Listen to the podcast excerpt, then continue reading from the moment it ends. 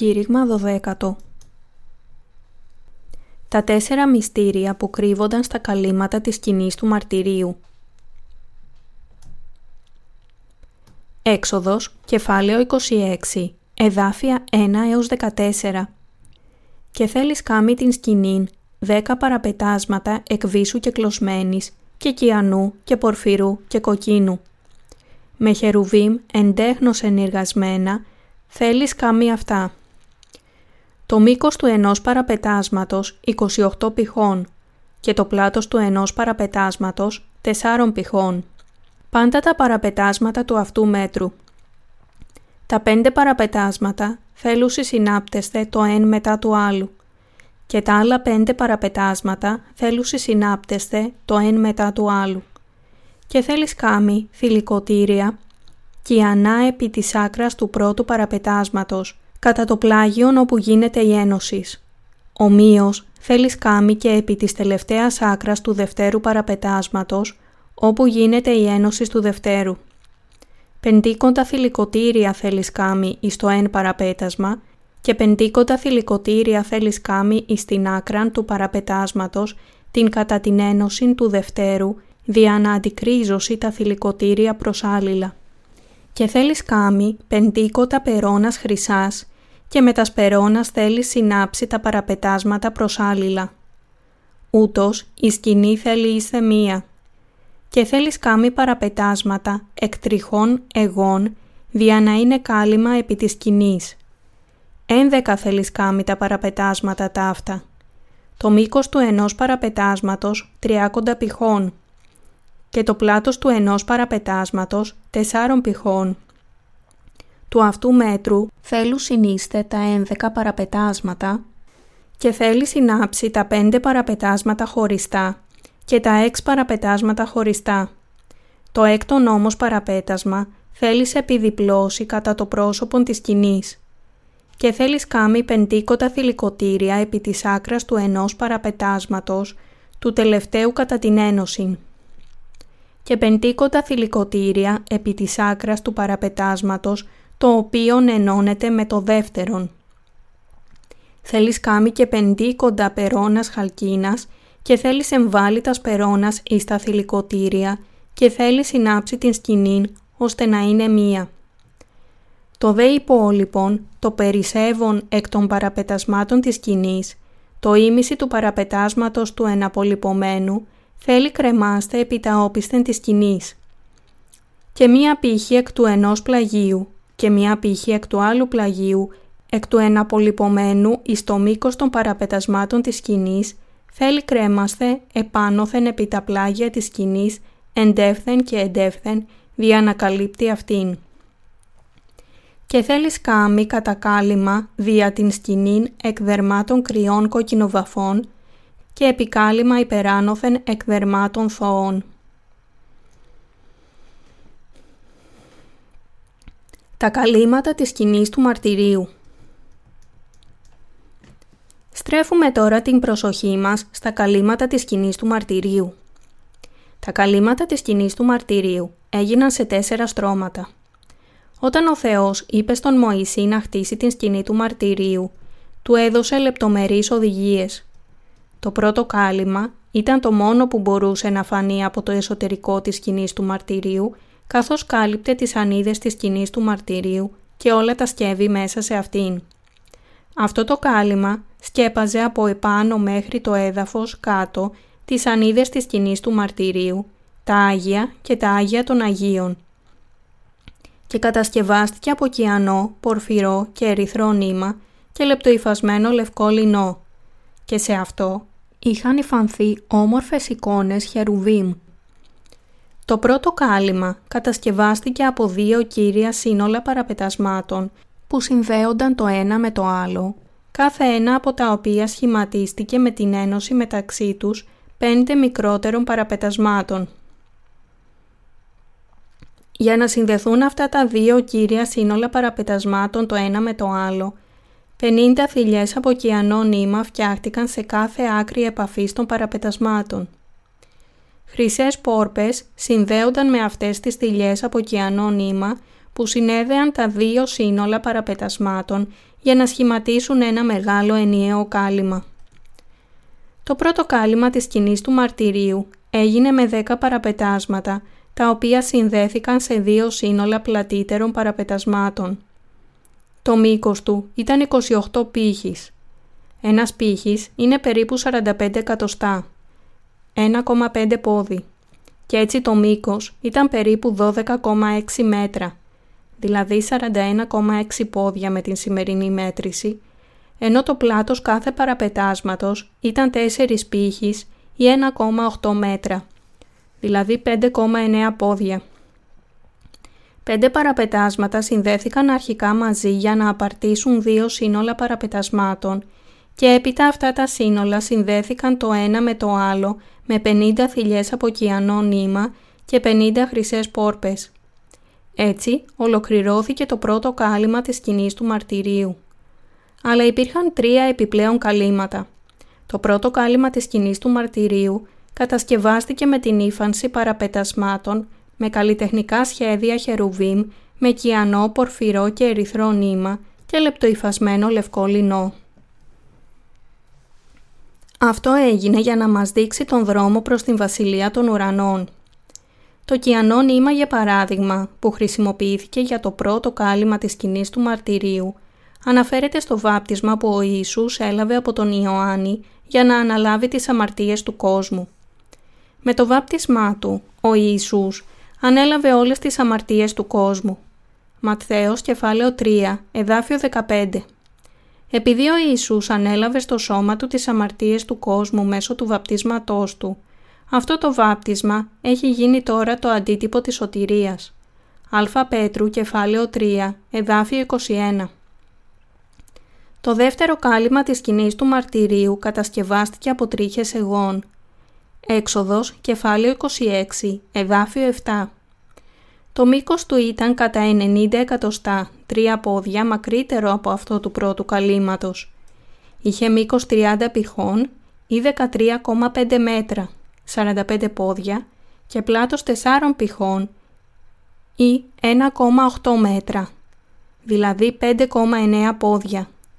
Το κάλυμα ήταν κατασκευασμένο από 11 παραπετάσματα που ενώνονταν το ένα με το άλλο σε δύο σύνολα παραπετασμάτων. Το ένα με 5 και το άλλο με 6 παραπετάσματα. Αυτά τα δύο σύνολα συνδέονταν έπειτα μεταξύ τους με χάλκινες πόρπες.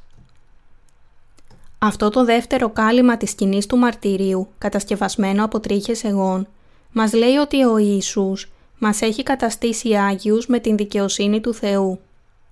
Ερχόμενος σε αυτήν την γη, όταν ο Κύριος μας έγινε 30 ετών, βαπτίστηκε οικειοθελώς από τον Ιωάννη και δέχτηκε τις αμαρτίες του κόσμου επάνω του. Ως αποτέλεσμα, ο Κύριος έφερε τις αμαρτίες του κόσμου στον Σταυρό. Σταυρώθηκε, καθάρισε τις αμαρτίες μας μια για πάντα και με αυτόν τον τρόπο έχει γίνει ο σωτήρας μας. Επομένως, το δεύτερο κάλυμα, το λευκό κάλυμα από τρίχες εγών, μας λέει ότι ο Ιησούς Χριστός, που έγινε ο αποδιοπομπαίος τράγος, μας κατέστησε χωρίς αμαρτία με το βάπτισμα και το αίμα Του. Το τρίτο κάλυμα της σκηνής του μαρτυρίου κατασκευάστηκε από κοκκινοβαμμένα δέρματα κρυαριών, που σημαίνει ότι ο Ιησούς επομίστηκε τις αμαρτίες μας με το βάπτισμα, τις έφερε στον Σταυρό, έχισε το αίμα Του και καταδικάστηκε και με αυτόν τον τρόπο μας έχει ελευθερώσει από όλες τις αμαρτίες μας. Το τέταρτο κάλυμα της σκηνής του μαρτυρίου κατασκευάστηκε από δέρματα τσακαλιών, θόων. Η έννοια των δερμάτων των τσακαλιών είναι ότι ο Ιησούς Χριστός όταν εξεταζόταν στην εξωτερική του εμφάνιση δεν είχε επάνω του τίποτα επιθυμητό. Εν τούτης, ήταν πραγματικά ο ίδιος Θεός. Τα δέρματα των τσακαλιών μας παρουσιάζουν ένα πορτρέτο του Ιησού Χριστού που για να μας σώσει από τις αμαρτίες του κόσμου ταπείνωσε τον εαυτό του στο επίπεδο των ανθρώπων. Ας εξετάσουμε τώρα λεπτομερέστερα αυτά τα τέσσερα καλύματα της σκηνής του μαρτυρίου. Η πνευματική έννοια του πρώτου καλύματος της σκηνής του μαρτυρίου Τα υλικά που χρησιμοποιήθηκαν για το πρώτο από τα τέσσερα καλύματα της σκηνής του μαρτυρίου ήταν κιανό, πορφυρό και ερυθρό νήμα και λεπτοϊφασμένο λευκό λινό. Έγινε κατά τέτοιο τρόπο, ώστε τα τέσσερα χρώματα να ήταν ξεκάθαρα ορατά από μέσα από την σκηνή του μαρτυρίου. Επίσης, σε αυτό υφάνθηκαν καλλιτεχνικά σχέδια αγγέλων, έτσι ώστε να κοιτάζουν από πάνω προς τα κάτω στην σκηνή του μαρτυρίου. Η πνευματική έννοια που υπάρχει σε κάθε ένα από αυτά τα τέσσερα νήματα είναι ως εξής. Ο συμβολισμός του κιανού νήματος που φανερωνόταν στα υλικά του πρώτου καλύματος της σκηνής του μαρτυρίου είναι ότι ο Μεσσίας δέχτηκε μια για πάντα όλες τις αμαρτίες ολόκληρου του κόσμου μέσω του βαπτίσματός του. Ήρθε σε αυτήν την γη και βαπτίστηκε από τον Ιωάννη τον Βαπτιστή, τον αντιπρόσωπο της ανθρωπότητας, για να σηκώσει όλες τις αμαρτίες του κόσμου, ακριβώς όπως τα θυσιαστικά ζώα της Παλαιάς Διαθήκης δέχονταν τις αδικίες των αμαρτωλών που μεταβιβάζονταν επάνω τους με την τοποθέτηση των χεριών. Και μας λέει επίσης την αλήθεια ότι ο Ιησούς έπλυνε όλες τις αμαρτίες του κόσμου και σήκωσε την καταδίκη αυτών των αμαρτιών όλες με μιας. Το πορφυρό νήμα αφετέρου μας λέει ότι ο Ιησούς Χριστός που ήρθε σε αυτήν την γη για εμάς είναι ο βασιλιάς των βασιλιάδων και ο ίδιος απόλυτος Θεός. Μας λέει ότι ο Ιησούς στην ουσία του είναι ο ίδιος Θεός. Το ερυθρό νήμα που φανερωνόταν στην σκηνή του μαρτυρίου μας λέει ότι ο Ιησούς, έχοντας αποδεχτεί με μιας όλες τις αμαρτίες μας μέσω του βαπτίσματος που έλαβε από τον Ιωάννη, έχισε το αίμα του στον Σταυρό και με αυτόν τον τρόπο υπέφερε αντιπροσωπευτικά στην θέση μας την θυσία και την καταδίκη των αμαρτιών μας. Το βάπτισμα του Ιησού και ο θάνατός του στον Σταυρό ήταν όμοιο με το σύστημα θυσιών της εποχής της Παλαιάς Διαθήκης, όπου άμομα θυσιαστικά ζώα δέχονταν τις αδικίες των αμαρτωλών με την τοποθέτηση των χεριών και έχιναν το αίμα τους μέχρι θανάτου για να σηκώσουν την καταδίκη αυτών των αμαρτιών. Ο Ιησούς βαπτίστηκε παρόμοια στην Καινή Διαθήκη. Πήγε στον Σταυρό, έχισε το αίμα του και πέθανε εκεί. Η βίβλος αναφέρεται στον Ιησού Χριστό ως την θυσιαστική προσφορά. Το όνομα Ιησούς σημαίνει «Αυτός θέλει σώσει τον λαόν αυτού από των αμαρτιών αυτών».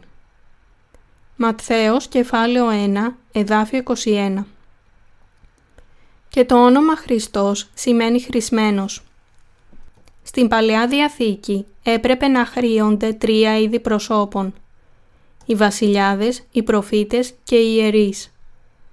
Επομένως, το όνομα Ιησούς Χριστός σημαίνει ότι είναι ο Σωτήρας. Ο ίδιος Θεός, ο αρχιερέας της Βασιλείας των Ουρανών και ο Κύριος της αιώνιας αλήθειας. Με τον ερχομό του σε αυτήν την γη, το βάπτισμά του από τον Ιωάννη και το χύσιμο του αίματός του, έχει γίνει ο αληθινός σωτήρας μας. Παρόμοια, το πρώτο κάλυμα της σκηνής του μαρτυρίου αποκαλύπτει ότι ο Μεσσίας που θα ερχόταν μέσω του κιανού, πορφυρού και ερυθρού νήματος και του λεπτοϊφασμένου λευκού λινού θα έσωζε με αυτόν τον τρόπο από τις αμαρτίες και την καταδίκη τους όλους όσοι πιστεύουν σε Αυτόν. Αυτά τα έργα δεν είναι άλλα από το βάπτισμα του Ιησού και το αίμα του στον Σταυρό. Το μυστήριο της σωτηρίας που φανερώνονταν σε αυτό το πρώτο τετράχρονο κάλυμα είναι ότι ο Μεσσίας ήρθε σε αυτήν την γη, ανέλαβε τις αμαρτίες της ανθρωπότητας με το βάπτισμα, πέθανε στον Σταυρό, αναστήθηκε από τους νεκρούς. Με αυτά τα έργα, ο Ιησούς Χριστός έχει σώσει από τις αμαρτίες τους όσους πιστεύουν σε Αυτόν και τους έχει κάνει ανθρώπους του Θεού. Ο Ιησούς Χριστός είναι ο βασιλιάς των βασιλιάδων και το θύμα της προσφοράς που έχει καθαρίσει τις αδικίες των αμαρτωλών και έχει ελευθερώσει όσους πιστεύουν από όλες τις αμαρτίες και την καταβίκη τους. Η πνευματική έννοια του δεύτερου καλύματος της σκηνής του μαρτυρίου. Τα υλικά που χρησιμοποιήθηκαν για το δεύτερο κάλυμα της σκηνής του μαρτυρίου ήταν τρίχες εγών. Αυτό μας λέει ότι ο αναμενόμενος Μεσσίας θα δικαίωνε τους ανθρώπους ελευθερώνοντάς τους από τις αμαρτίες τους και την καταδίκη αυτών των αμαρτιών. Με άλλα λόγια, μας παρουσιάζει ότι για να λάβουν οι άνθρωποι την δικαιοσύνη του Θεού, είναι απολύτως απαραίτητο να πιστέψουν στο Ευαγγέλιο του Ήδατος, του Αίματος και του Πνεύματος. Η δικαιοσύνη του Θεού έχει καθαρίσει τις καρδιές μας τόσο λευκές όσο το χιόνι και με αυτόν τον τρόπο μας έχει επιτρέψει να λάβουμε την άφεση των αμαρτιών μας. Η πνευματική έννοια του τρίτου καλύματος της σκηνής του μαρτυρίου Τα υλικά που χρησιμοποιήθηκαν για το τρίτο κάλυμα της σκηνής του μαρτυρίου ήταν κοκκινοβαμμένα δέρματα κρυαριών. Αυτό φανερώνει ότι ο Μεσσίας που θα ερχόταν σε αυτήν την γη θα αναλάβαινε τις αμαρτίες του κόσμου με το βάπτισμά του, θα σταυρωνόταν μετά και με αυτόν τον τρόπο θα γινόταν η θυσιαστική προσφορά για τις αμαρτίες του λαού του. Το αίμα που ο Ιησούς Χριστός έχισε στον Σταυρό πλήρωσε την ποινή του θανάτου για τις αμαρτίες του κόσμου. Με άλλα λόγια, μας λέει ότι ο ίδιος ο Ιησούς Χριστός έγινε το θύμα της προσφοράς και με αυτόν τον τρόπο έχει σώσει τον λαό του από τις αμαρτίες τους. Λεβιτικό, κεφάλαιο 16 Την ημέρα της εξηλαίωσης προετοιμάζονταν δύο τράγοι θυσίας για να αναλάβουν όλες τις αμαρτίες του λαού Ισραήλ. Ένας από αυτούς ήταν το θύμα της προσφοράς για την προσφορά της εξηλαίωσης που δινόταν στον Θεό εξαιτίας των αμαρτιών τους. Εκείνη την εποχή, ο αρχιερέας έβαζε τα χέρια του στο κεφάλι αυτού του πρώτου τράγου της θυσίας και μεταβίβαζε με μιας επάνω σε αυτόν όλες τις αμαρτίες του λαού του. Έπαιρνε έπειτα το αίμα του.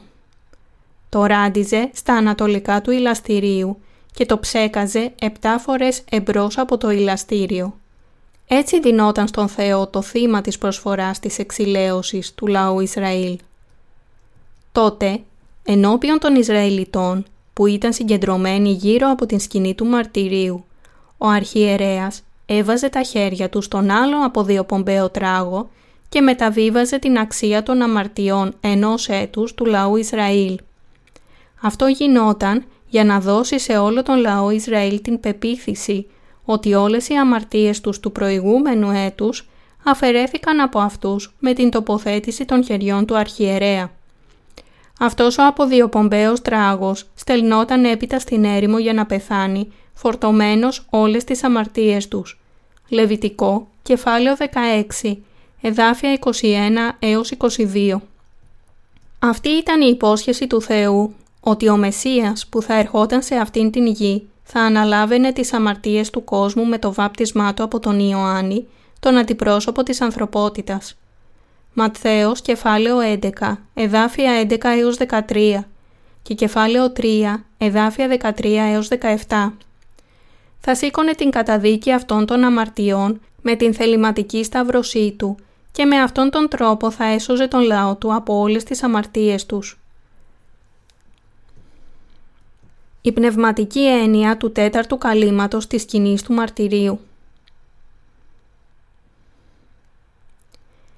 Τα δέρματα των τσακαλιών δείχνουν την δική μας εικόνα, καθώς επίσης και την εικόνα του Κυρίου όταν ήρθε σε αυτήν την γη. Ο Κύριος μας ήρθε σε αυτήν την γη με ανθρώπινη σάρκα για να καλέσει τους αμαρτωλούς και να τους καταστήσει δίκαιους. Τα δέρματα των τσακαλιών μας λένε επίσης ότι ο Ιησούς Χριστός δεν ύψωσε τον εαυτό του όταν ήρθε σε αυτήν την γη, αλλά μάλλον ταπεινώθηκε σαν άνθρωπος ασήμαντης καταγωγής. Στα χρόνια της Παλαιάς Διαθήκης, ο Θεός είπε μέσω των προφητών του ότι ο Μεσσίας θα ερχόταν και θα ελευθέρωνε τους αμαρτωλούς αυτής της γης από τις ανομίες τους μπορούμε να δούμε ότι ο Θεός εκπλήρωσε τον λόγο της προφητείας που υπόθηκε μέσω των υπηρετών του με το βάπτισμα του Ιησού Χριστού και το αίμα του Σταυρού. Αυτή η υπόσχεση της προφητείας είναι ο λόγος της Διαθήκης ότι ο Μεσσίας θα σήκωνε όχι μόνο τις αμαρτίες του λαού Ισραήλ, αλλά και όλες τις αμαρτίες και την καταδίκη κάθε ενός ανθρώπου σε αυτόν τον κόσμο και ότι θα έσωζε όλους τους πιστούς του και θα τους έκανε λαό του. Στην έξοδο κεφάλαιο 25 μας λέει για τα υλικά που χρησιμοποιήθηκαν για να χτιστεί η σκηνή του μαρτυρίου.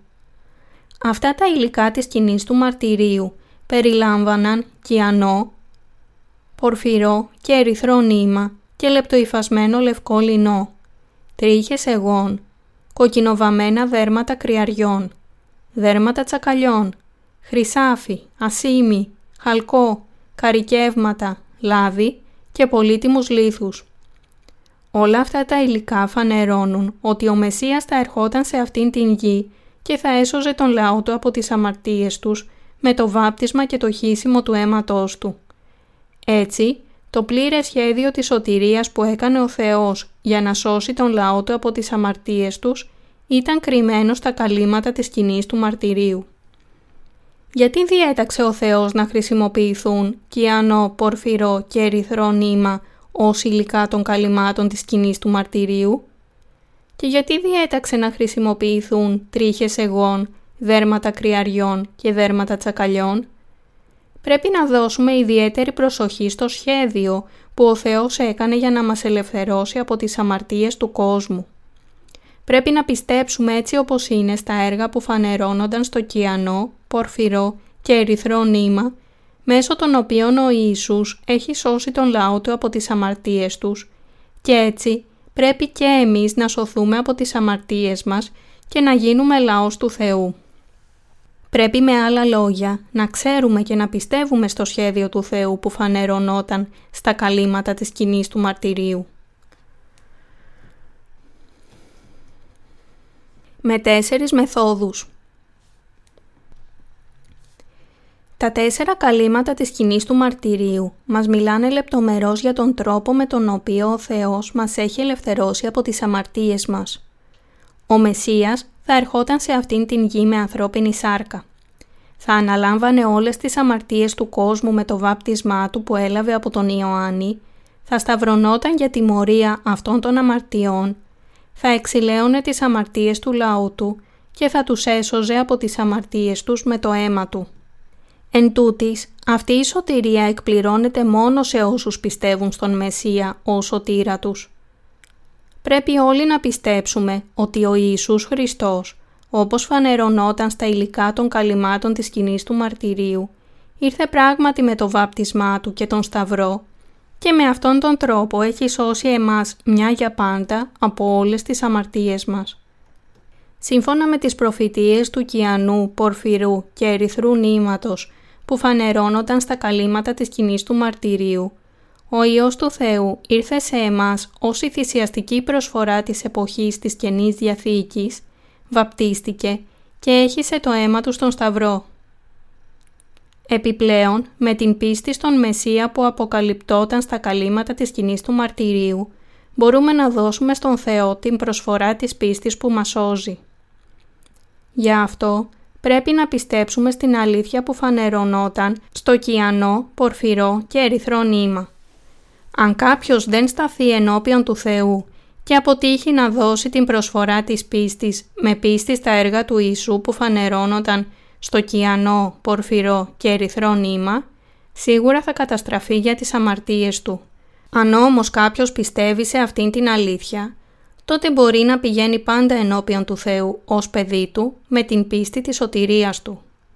Η σκηνή του μαρτυρίου μας δείχνει ότι κανένας που δεν πιστεύει στον Ιησού Χριστό, ότι έγινε το θύμα της προσφοράς και φανερωνόταν στο κιανό, πορφυρό και ερυθρό νήμα, δεν μπορεί ποτέ να μπει στην Βασιλεία του Θεού. Τα καλύματα της σκηνής του μαρτυρίου δείχνουν σε εμάς έτσι τον δρόμο προς τον ουρανό. Πρέπει να βρούμε τον τρόπο να μπούμε στην Βασιλεία των Ουρανών με πίστη στην αλήθεια που αποκαλυπτόταν στο κιανό, πορφυρό και ερυθρό νήμα. Καθένας που θέλει να μπει στην Βασιλεία του Θεού πρέπει πρώτα να λύσει το πρόβλημα της αμαρτίας του με πίστη στην αλήθεια της άφεσης της αμαρτίας που φανερωνόταν στο κιανό, πορφυρό και ερυθρό νήμα. Έτσι, το αν οι άνθρωποι θα μπουν στην Εκκλησία του Θεού με πίστη στην αλήθεια ή αν θα απορριφθούν από τον Θεό επειδή δεν πιστεύουν, είναι μία επιλογή που οι ίδιοι πρέπει να κάνουν. Φυσικά οι συνειδήσεις μας είναι ελεύθερες να πιστεύουν ή να μην πιστεύουν στην αλήθεια της σωτηρίας που αποκαλυπτόταν στα καλύματα της σκηνής του μαρτυρίου. Αλλά εσείς πρέπει επίσης να αναγνωρίσετε ότι το αποτέλεσμα της απιστίας σε αυτήν την αλήθεια θα είναι πάρα πολύ καταστροφικό για κάθε έναν που επιμένει. Εν τούτης, για να μπούμε στον λαμπρό οίκο του Θεού σύμφωνα με το θέλημά Του, πρέπει να σωθούμε για πάντα από τις αμαρτίες μας με πίστη στο βάπτισμα που ο Μεσσίας έλαβε από τον Ιωάννη και το αίμα του Σταυρού. Όλοι πρέπει να δεχτούν και να πιστέψουν στις καρδιές τους ότι αυτό το βάπτισμα του Μεσσία και το αίμα του στον Σταυρό έχουν εξαλείψει όλες τις αμαρτίες τους. Μόνο όταν πιστεύουν έτσι μπορούν να λάβουν αιώνια άφεση της αμαρτίας και να μπουν στην δόξα του Θεού. Το πρώτο κάλυμα της σκηνής του μαρτυρίου υφάνθηκε με τέσσερα διαφορετικά νήματα και τοποθετήθηκε κάτω από το δεύτερο κάλυμα που ήταν κατασκευασμένο από τρίχες εγών. Αυτό δείχνει σε εμάς πως το γεγονός ότι μπορούμε να λάβουμε την άφεση της αμαρτίας είναι βασισμένο στα έργα του Ιησού, το βάπτισμά Του και το αίμα Του.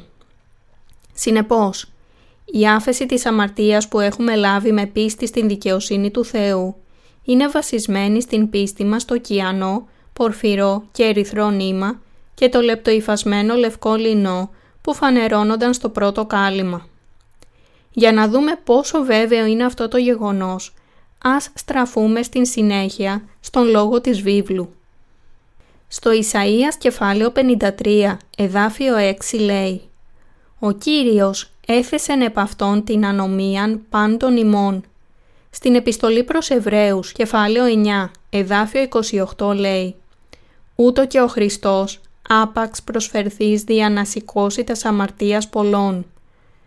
Και στην δεύτερη επιστολή προς Κορινθίους, κεφάλαιο 5, εδάφιο 21 λέει «Διότι τον μη γνωρίσαντα αμαρτίαν, έκαμεν υπέρ ημών αμαρτίαν, δια να γίνομεν ημείς δικαιοσύνη του Θεού δια αυτού». Όλες αυτές οι περικοπές επομένως μας λένε ότι η σωτηρία μας έχει εκπληρωθεί βασισμένη στα έργα της σωτηρίας του Ιησού, που φανερώνονταν στο λεπτό λινό και το κιανό, πορφυρό και ερυθρό νήμα που χρησιμοποιήθηκαν για το πρώτο κάλυμα της σκηνής του μαρτυρίου. Το ότι ο ίδιος ο Χριστός κρεμάστηκε στο ξύλο και υπέφερε αντιπροσωπευτικά την καταδίκη των αμαρτιών μας στο σώμα του, έγινε δυνατό όχι μόνο από το γεγονός ότι στον Σταυρό σήκωσε τις αμαρτίες του κόσμου, αλλά και επειδή προηγουμένως είχε αναλάβει τις αμαρτίες μας με το βάπτισμά του από τον Ιωάννη. Όταν ο Ιησούς ανέλαβε όλες τις αμαρτίες του κόσμου με το βάπτισμά του και με αυτόν τον τρόπο υπέφερε υπερβολικά στον Σταυρό για να τις εξηλαιώσει, δεν είχε κανέναν φόβο. Αντίθετα, χάρηκε. Γιατί; Επειδή έπρεπε να εκπληρώσει πάσαν δικαιοσύνη. Ματθαίος κεφάλαιο 3, εδάφιο 15. Ή, για Αυτόν, αυτή ήταν η στιγμή για να μας ελευθερώσει ο Ιησούς από τις αμαρτίες μας, βαπτίστηκε και έχισε το αίμα του στον Σταυρό. Το έκανε επειδή μας αγάπησε. Γι' αυτό ήρθε σε αυτήν την γη, βαπτίστηκε από τον Ιωάννη και ήπια πρόθυμα το ποτήρι της θυσίας.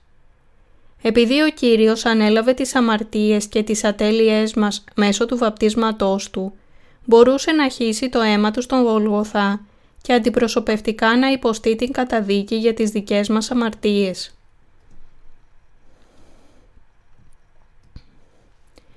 Οι πόρπες που συγκρατούσαν το πρώτο κάλυμα της σκηνής του μαρτυρίου κατασκευάστηκαν από χρυσάφι. Το πρώτο κάλυμα της σκηνής του μαρτυρίου κατασκευάστηκε από δύο σύνολα πέντε παραπετασμάτων, τα οποία συνδέονταν το ένα με το άλλο με χρυσές πόρπες. Αυτό δείχνει σε εμάς πραγματικά ότι μπορούμε να μπούμε στην Βασιλεία των Ουρανών μόνο όταν πιστεύουμε στην αλήθεια της άφεσης της αμαρτίας που φανερωνόταν στο κιανό, πορφυρό και ερυθρό νήμα. Το ότι τα δύο σύνολα των πέντε παραπετασμάτων συνδέονταν το ένα με το άλλο με 50 χρυσές πόρπες, μας δείχνει ότι μπορούμε να σωθούμε από όλες τις αμαρτίες μας μόνο όταν έχουμε πλήρη πίστη στην σωτηρία Του. Στην βίβλο, το χρυσάφι υποδηλώνει την αληθινή πίστη που πιστεύει στον Λόγο του Θεού. Έτσι, κάθε ένας και κάθε μία από εμάς πρέπει σίγουρα να πιστεύουμε σε όλο τον Λόγο του Θεού. Είναι ιδιαίτερα σημαντικό να έχουμε πίστη στην αλήθεια που φανερωνόταν στο κιανό νήμα. Η σταύρωση του Ιησού από μόνη της δεν έχει κανένα αποτέλεσμα για την σωτηρία μας. Γιατί; Επειδή πριν από την σταύρωσή του έπρεπε πρώτα να υπάρξει η διαδικασία του βαπτίσματος του Ιησού μέσω της οποίας οι αμαρτωλοί θα μπορούσαν να μεταβιβάσουν τις αμαρτίες τους κατευθείαν στον Ιησού Χριστό. Ο Σταυρός είναι αποτελεσματικός για την σωτηρία μας μόνο όταν πιστεύουμε ότι ο Πατέρας Θεός έκανε τον Ιησού Χριστό να δεχτεί τις αμαρτίες του κόσμου με το βάπτισμά Του. Τι μας λέει το λεπτοϊφασμένο λευκό λινό στην σκηνή του μαρτυρίου; Μας λέει ότι ο Θεός έχει εργαστεί ανάμεσά μας κατά πάντα σύμφωνα με τον βαθύ λόγο της αλήθειας Του. Ο Μεσσίας ήρθε πραγματικά σε αυτήν την γη και σήκωσε τις αμαρτίες και την καταδίκη μας μέσω του βαπτίσματος που έλαβε από τον Ιωάννη και του αίματος του Σταυρού. Και μας λέει ότι η σωτηρία Του έχει ήδη εκπληρωθεί ακριβώς όπως υποσχέθηκε στον Λόγο Του. Στην εποχή της Καινής Διαθήκης, ο Κύριος μας ήρθε πραγματικά σε αυτήν την γη.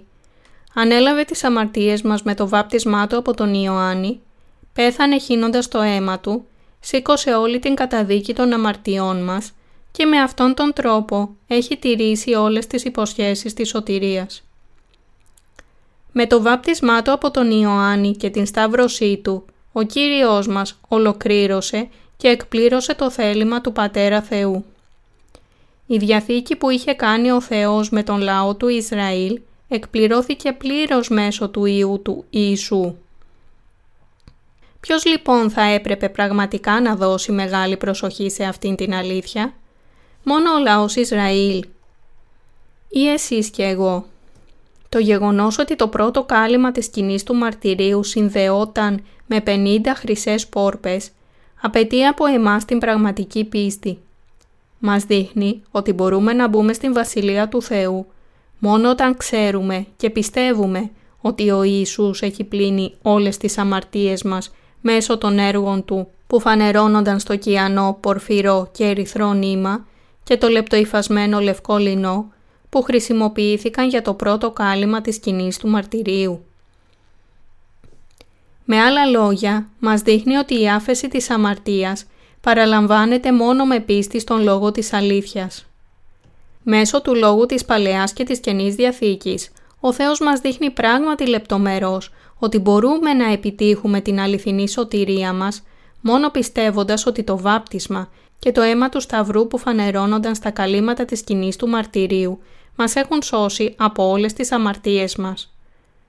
Ο Θεός έχει επιτρέψει πράγματι σε εμάς να πληθούμε από όλες τις αμαρτίες μας και να γίνουμε τόσο λευκοί όσο το χιόνι, με πίστη στην αλήθεια που αποκαλυπτόταν στο κιανό, πορφυρό και ερυθρό νήμα και το λεπτοϊφασμένο λευκό λινό που χρησιμοποιήθηκαν για το πρώτο κάλυμα της σκηνής του μαρτυρίου. Και ο Θεός έχει επιτρέψει μόνο σε όσους έχουν αυτήν την πίστη να μπουν στην βασιλεία Του. Πρέπει να ξέρουμε για τα καλύματα της σκηνής του μαρτυρίου και να πιστέψουμε σε αυτά. Μπορούμε πραγματικά να επιτύχουμε τα προσόντα για να γίνουμε παιδιά του Θεού και να λάβουμε την δόξα της εισόδου στην Βασιλεία Του με πίστη στον Ιησού Χριστό που έχει έρθει σε εμάς μέσω των έργων του Κιανού, Πορφυρού και Ερυθρού Νήματος. Όταν ο Μεσσίας έχει σώσει εμάς από όλες τις αμαρτίες μας μέσω των έργων Του που φανερώνονταν στο κιανό, πορφυρό και ερυθρό νήμα, πώς θα μπορούσαμε να μην πιστέψουμε στην βαθιά και απέραντη αγάπη της σωτηρίας του Θεού και να την απορρίψουμε; Πώς θα μπορούσαμε να απορρίψουμε την άφεση των αμαρτιών μας και την βασιλεία των ουρανών που μπορούν να επιτευχθούν μόνο με πίστη; Πρέπει όλοι να πιστέψουμε στον Ιησού Χριστό ως τον σωτήρα μας που μας έχει σώσει από τις αμαρτίες του κόσμου με το βάπτισμά Του και το χύσιμο του αίματος Του στον Σταυρό. Μόνο τότε μπορούμε να γίνουμε ο λαός του Θεού. Όσοι δεν πιστεύουν στην αλήθεια του κιανού, πορφυρού και ερυθρού νήματος που φανερωνόταν στο πρώτο κάλυμα της σκηνής του μαρτυρίου, δεν μπορούν πραγματικά να πλύνουν τις αμαρτίες τους με πίστη. Εκείνοι που δεν πιστεύουν σε αυτήν την αλήθεια, δεν μπορούν να γίνουν παιδιά του Θεού. Γι' αυτό πρέπει να πιστέψουμε στην αλήθεια της σωτηρίας που αποκαλυπτόταν στο κιανό, πορφυρό και ερυθρό νήμα που χρησιμοποιήθηκαν για τα καλύματα της σκηνής του μαρτυρίου και πρέπει έτσι να λάβουμε αιώνια ζωή. Το κάλυμα από τρίχες εγών ήταν μεγαλύτερο από το πρώτο κάλυμα της σκηνής του μαρτυρίου.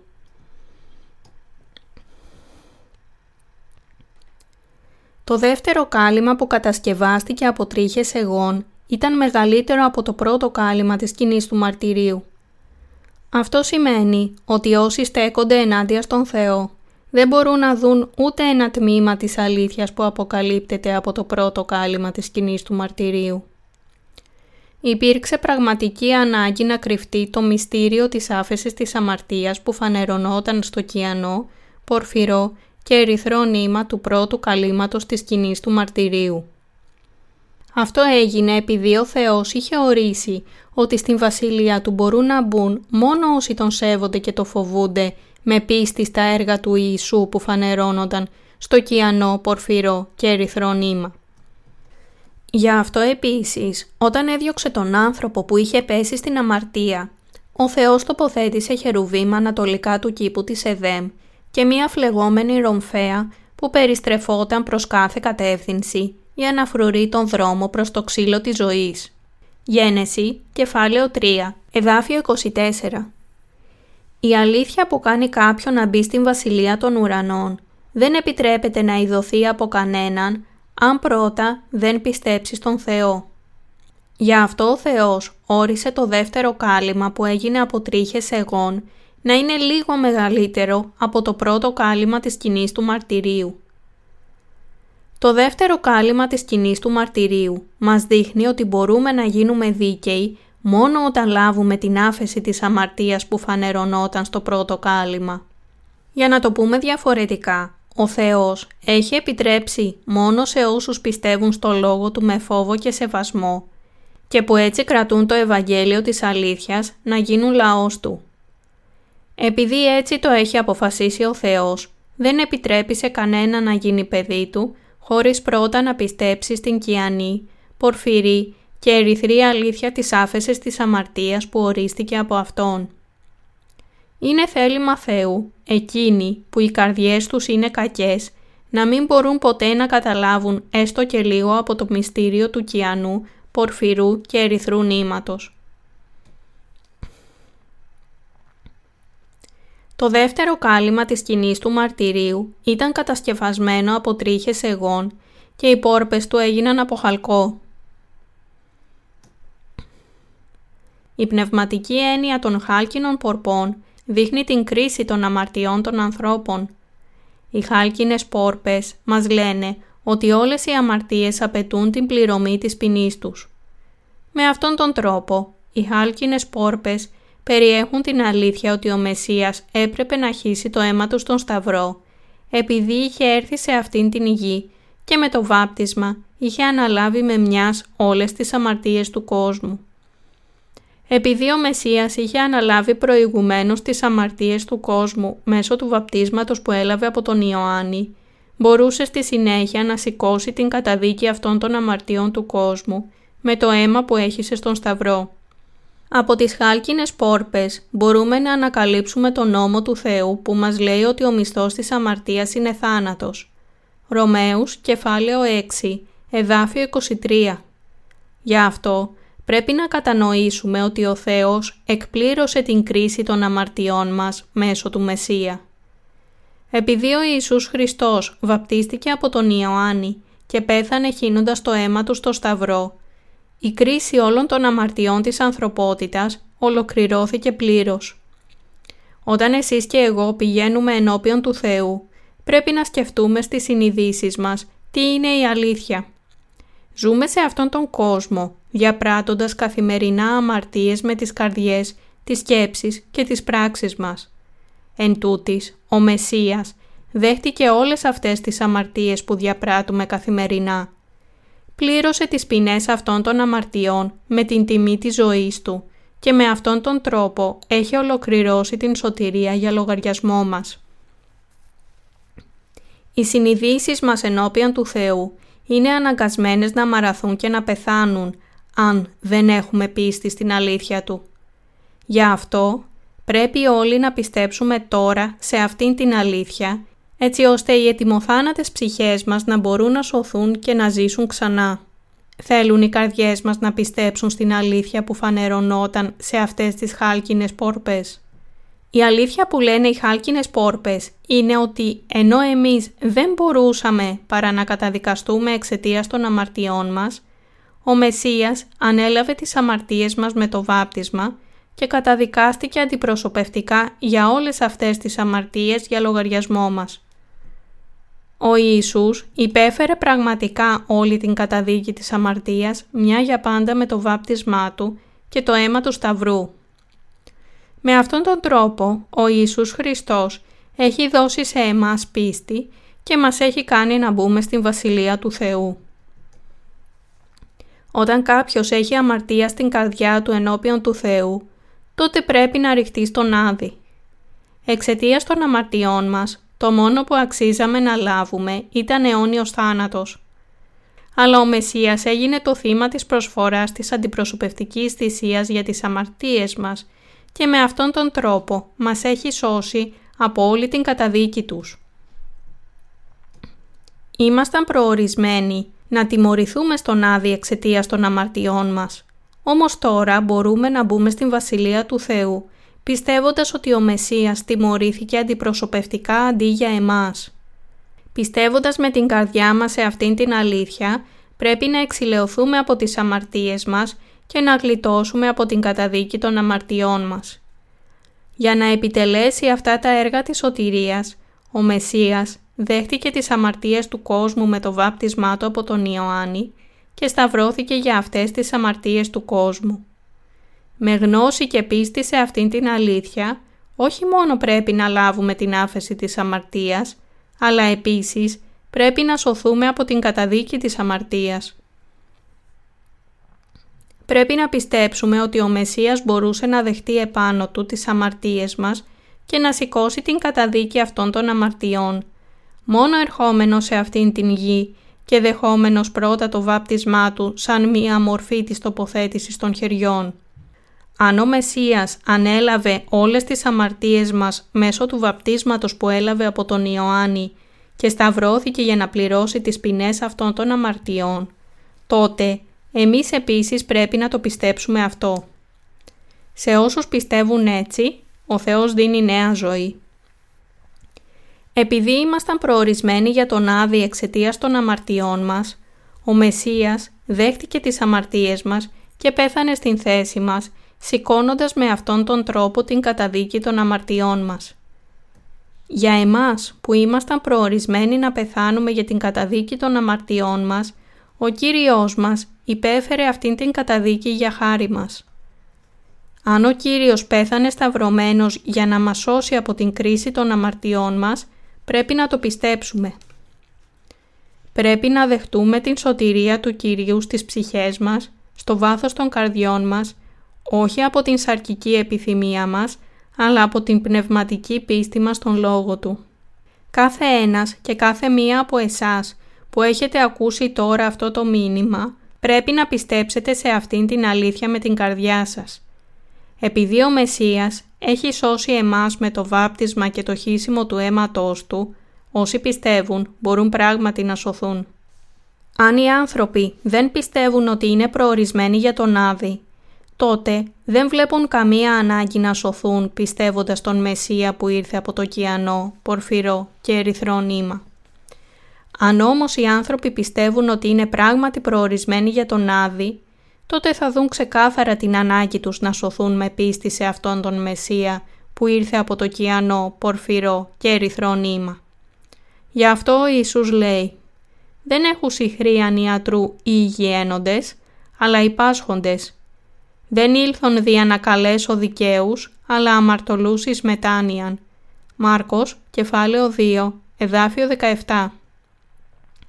Όσοι πιστεύουν έτσι σε αυτήν την αλήθεια με την καρδιά τους, θα λάβουν την άφεση της αμαρτίας στις καρδιές τους. Αν εξετάσουμε τους εαυτούς μας ενώπιον του Θεού όπως μας μετράει ο νόμος, τότε δεν θα μπορέσουμε να αρνηθούμε ότι είμαστε εντελώς αμαρτωλοί και ότι θα είμαστε καταραμένοι για πάντα εξαιτίας των αμαρτιών μας.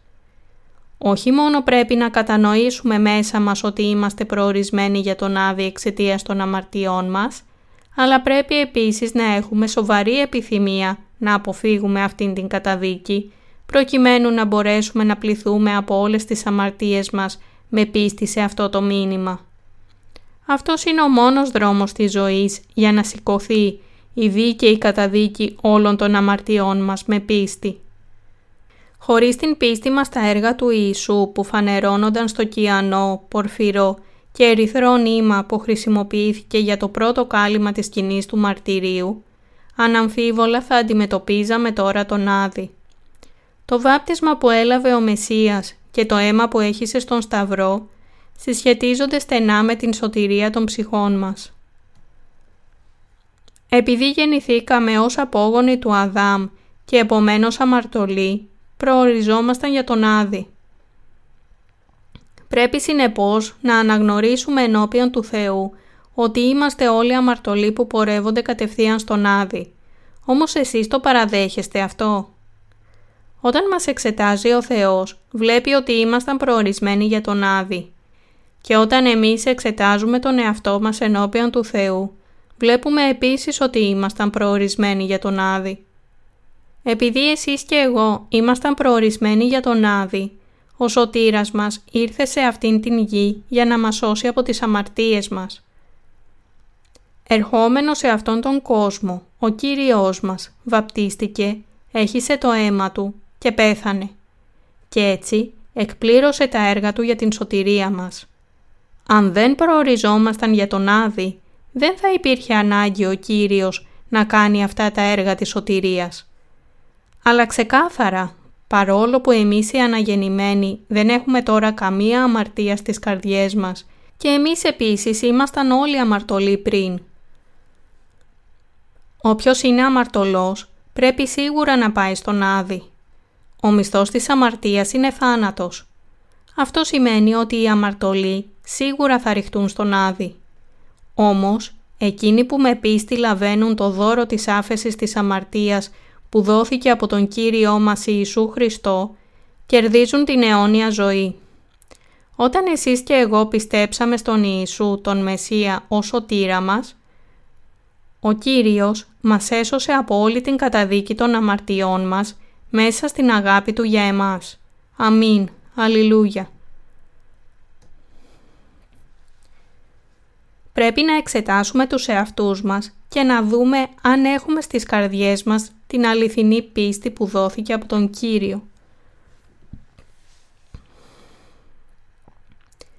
Ας ρίξουμε μία ματιά στους εαυτούς μας. Εσείς και εγώ έχουμε πιστέψει με αυτόν τον τρόπο στον νόμο του Λόγου του Θεού. Σε αντίθετη περίπτωση, τι θα είχε συμβεί σε εμάς ενώπιον του Θεού; Δεν θα καταδικαστούμε από τον Θεό εξαιτίας των αμαρτιών μας. Ο Θεός μας δεν είναι άδικος Θεός που δεν τιμωρεί τον αμαρτωλό. Επειδή ο Θεός είναι Άγιος και Δίκαιος, δεν ανέχεται τον αμαρτωλό. Ο Θεός μας έχει πει ότι θα έριχνε σίγουρα στον Άδη όλους όσοι είναι αμαρτωλοί ενώπιόν Του, επειδή δεν πιστεύουν.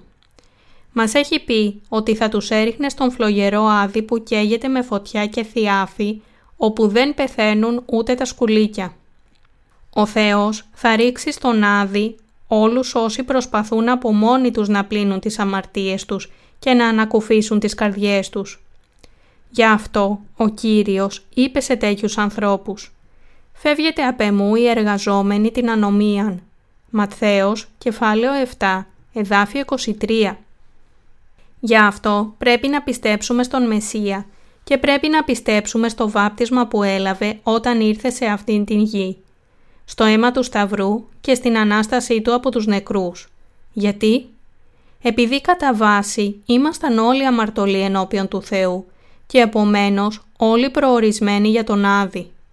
Γι' αυτό ήρθε ο Μεσσίας με το κιανό, πορφυρό και ερυθρό νήμα, έδωσε την θυσιαστική προσφορά της σωτηρίας με το σώμα του και με αυτόν τον τρόπο έχει καθαρίσει όλες τις αμαρτίες μας. Πρέπει επομένως να πιστέψουμε ότι ο Κύριος βαπτίστηκε και θυσιάστηκε. Όλα για χάρη μας. Αν δεν μπορούμε να κατανοήσουμε για τους εαυτούς μας ότι είμαστε προορισμένοι για τον Άδη, τότε δεν έχουμε καμία σχέση με τον Κύριο. Ωστόσο, πάρα πολλοί άνθρωποι δεν θεωρούν για τους εαυτούς τους ότι θα καταδικαστούν στον Άδη εξαιτίας των αμαρτιών τους. Νομίζουν ότι είναι πολύ καλά και έτσι δεν συμβουλεύονται τους γιατρούς τους. Αυτοί είναι οι άνθρωποι που πιστεύουν στον Ιησού μόνο ως έναν ευγενικό και καλό άνθρωπο, έναν αξιοσέβαστο δάσκαλο και επίσης πιστεύουν στον Ιησού μόνο για να προσποιούνται ότι είναι καλοί άνθρωποι.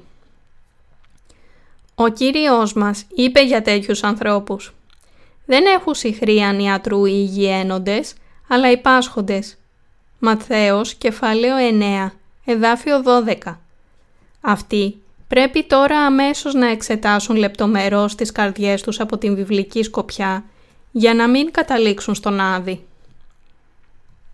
Η αιτία για την οποία πιστεύουμε στον Μεσσία είναι για να εξηλαιωθούμε από τις αμαρτίες μας με πίστη σε Αυτόν όσο τύρα μας.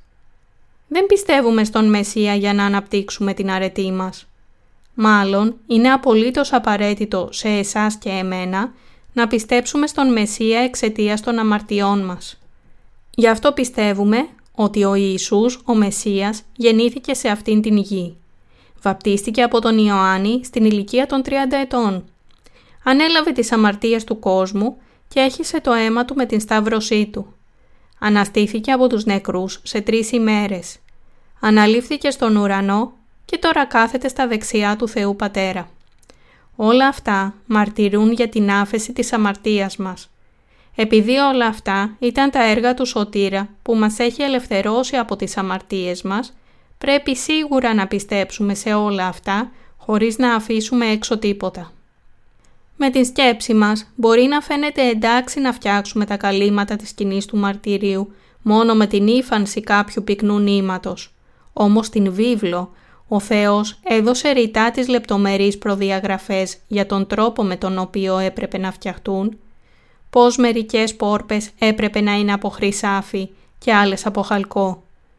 Γιατί νομίζετε ότι τα διέταξε έτσι ο Θεός; Τα διέταξε έτσι επειδή όλα αυτά προορίζονταν να αποκαλύψουν την πνευματική του σημασία σε εμάς. Γι' αυτό δεν μπορούμε να αγνοήσουμε κανένα από αυτά. Πρέπει σίγουρα να πιστέψουμε στο βάπτισμα και το αίμα του Ιησού Χριστού που έχει γίνει ο Μεσσίας. Εξαιτίας των αμαρτιών μας έπρεπε να ρηχτούμε στον Άδη. Όμως ο Μεσσίας Ιησούς Χριστός ήρθε σε αυτήν την γη και μας έχει σώσει από τις αμαρτίες μας. Ο Ιησούς πραγματικά βαπτίστηκε, σταυρώθηκε και έχισε το αίμα του. Γι' αυτό είναι παράνομο για εμάς να λέμε απλά ότι είμαστε χωρίς αμαρτία, αν πρώτα δεν πιστέψουμε με την καρδιά μας στο βάπτισμα του Ιησού και το αίμα που έχησε στον Σταυρό. Ο Ιησούς που έχει γίνει ο Μεσσίας ήρθε πράγματι σε αυτήν την γη για να μας σώσει. Δέχτηκε πραγματικά τις αμαρτίες της ανθρωπότητας στο σώμα του μέσω του βαπτίσματός του. Σήκωσε την τιμωρία μας πέθανε και αναστήθηκε από τους νεκρούς και με αυτόν τον τρόπο έχει γίνει ο αληθινός και αιώνιος σωτήρας μας. Ο Ιησούς έχει σώσει εμάς με αυτόν τον τρόπο επειδή μόνο έτσι μπορούσαμε να εξηλαιωθούμε από όλες τις αμαρτίες μας με πίστη σε αυτόν τον Ιησού. Για να επιτελέσει τα έργα της σωτηρίας, ο Μεσσίας έπρεπε να βαπτιστεί από τον Ιωάννη και έπειτα να πεθάνει στον Σταυρό. Αυτό σημαίνει ότι από την αρχή εμείς έπρεπε να καταδικαστούμε εξαιτίας των αμαρτιών μας. Αλλά στην πραγματικότητα, τώρα πλέον δεν πρέπει να υποφέρουμε αυτήν την καταδίκη. Γιατί; Επειδή ο Μεσσίας που ήταν χωρίς αμαρτία και επομένως δεν έπρεπε να καταδικαστεί ο ίδιος πραγματικά, δέχτηκε τις αμαρτίες μας που μεταβιβάστηκαν σε Αυτόν και καταδικάστηκε αντιπροσωπευτικά για όλες τις αμαρτίες μας. Επομένως, με την ολόψυχη πίστη στο βάπτισμα του Ιησού και το αίμα του στον Σταυρό, έχουμε ελευθερωθεί από όλη την καταδίκη της αμαρτίας μας. Μπορούμε να δούμε στα παράθυρα πολλών αυτοκινήτων ετικέτες που γράφουν «Ο Ιησούς σας αγαπά». Είναι αυτό το μόνο που ο Ιησούς θέλει να ξέρετε; Η σωτηρία του Κυρίου μας δεν είναι κάτι που έγινε μόνο με τέτοια λόγια. Θέλει να ξέρετε, σας αγαπώ τόσο πολύ. Γι' αυτό έχω συγχωρέσει τις αμαρτίες σας.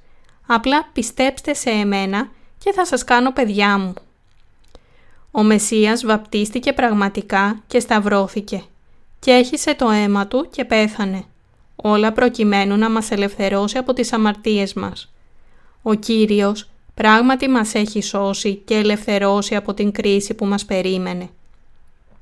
Ο Κύριος έγινε ο γιατρός μας για να θεραπεύσει την ασθένεια των αμαρτιών μας. Ερχόμενος σε αυτήν την γη, δέχτηκε πραγματικά τις αμαρτίες μας στο σώμα του με το βάπτισμά του. Σταυρώθηκε και πέθανε χύνοντας το αίμα του. Αναστήθηκε πράγματι από τους νεκρούς και με αυτόν τον τρόπο μας έχει σώσει. Ενώ ήμασταν προορισμένοι για τον Άδη εξαιτίας των αμαρτιών μας, ο Κύριος ήδη μας έχει θεραπεύσει από την ασθένεια όλων των αμαρτιών μας. Πρέπει να θεραπευθούμε από τις αμαρτίες μας μέσω της σωστής πίστης.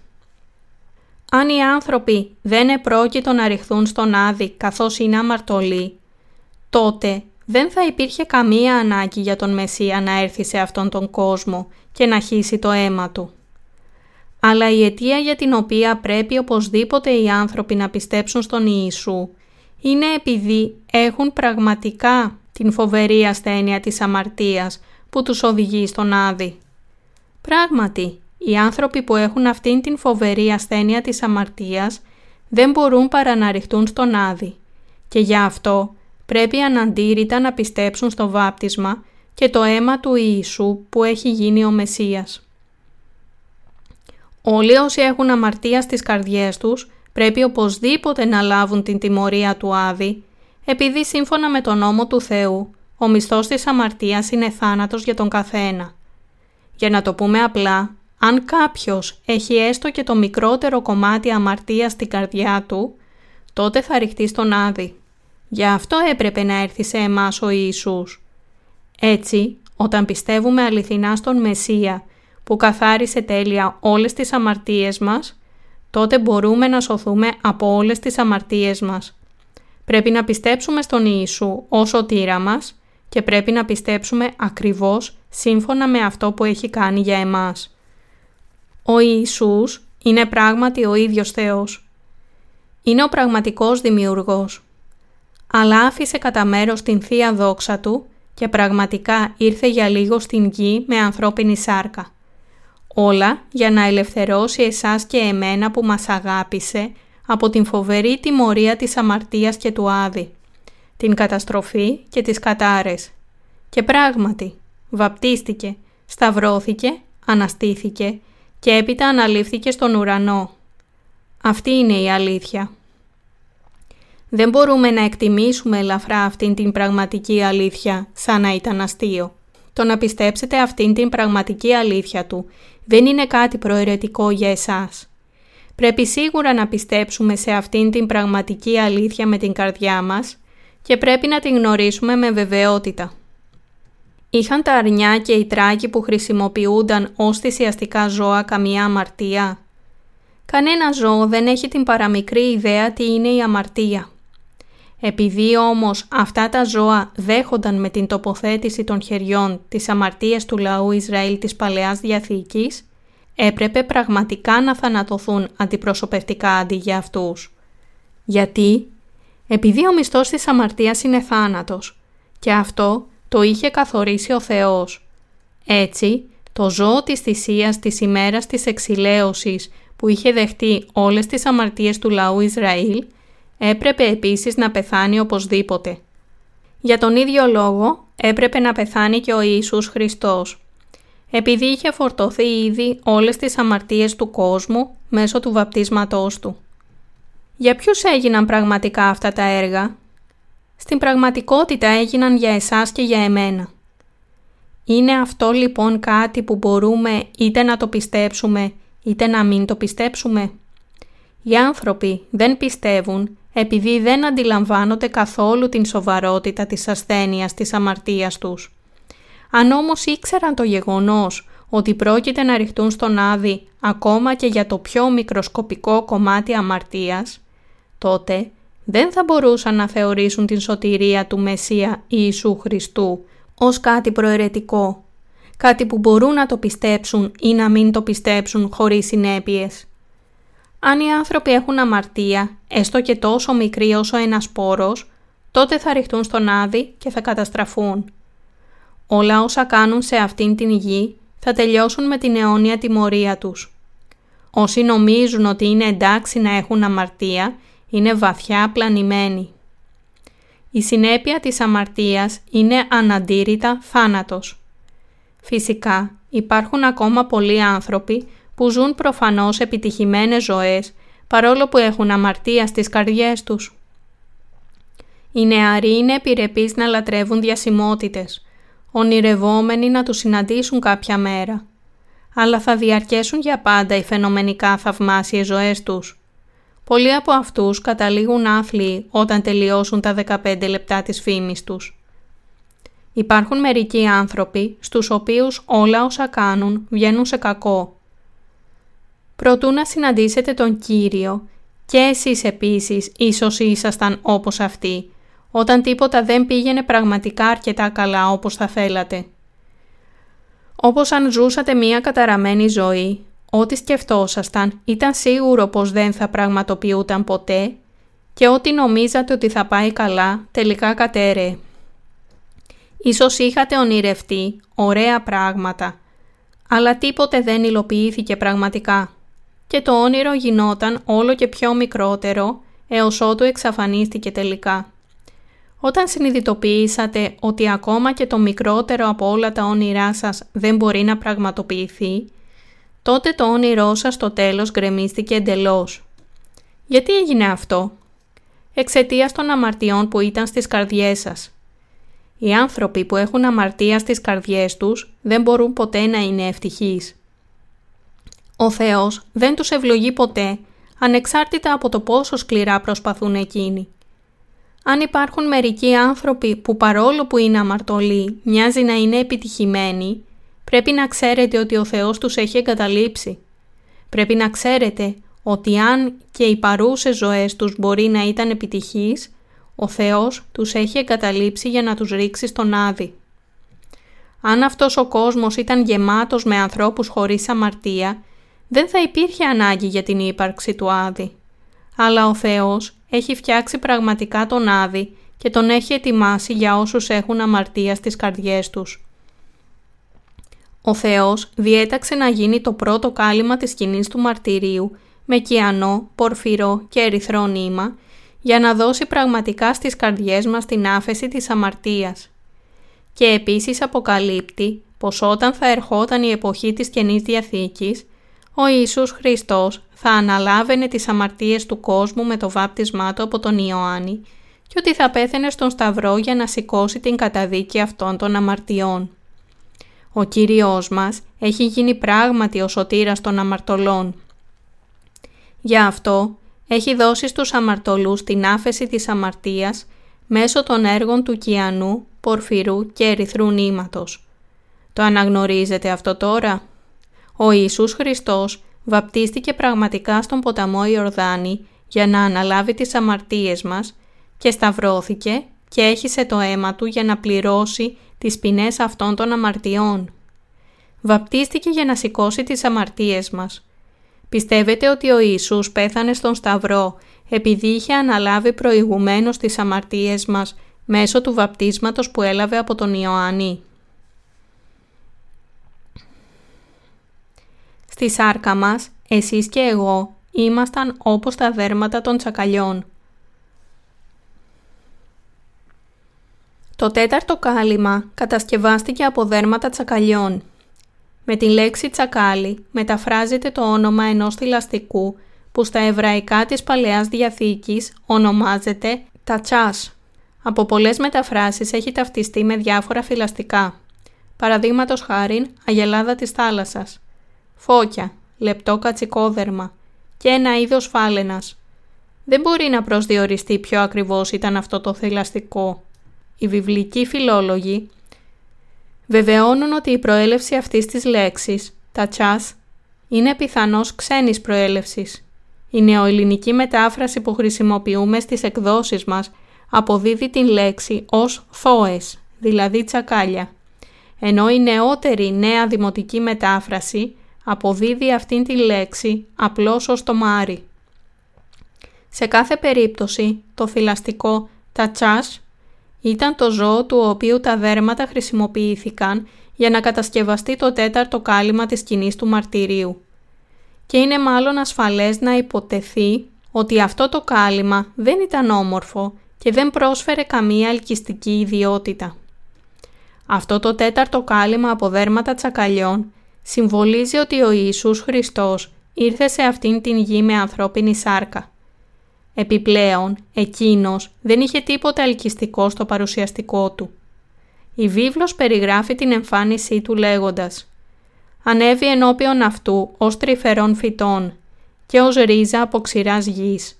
Δεν έχει είδος ουδέ κάλος και είδομεν αυτόν και δεν είχε ωραιότητα ώστε να επιθυμόμεν αυτόν». Ισαΐας κεφάλαιο 53, εδάφιο 2 ο Υιός του Θεού ήρθε κάτω σε αυτήν την γη με ανθρώπινη σάρκα ταπεινής καταγωγής για να σώσει όλους εμάς που δεν μπορούσαμε παρά να ζούμε επέσχυντες ζωές ως την ημέρα του θανάτου μας.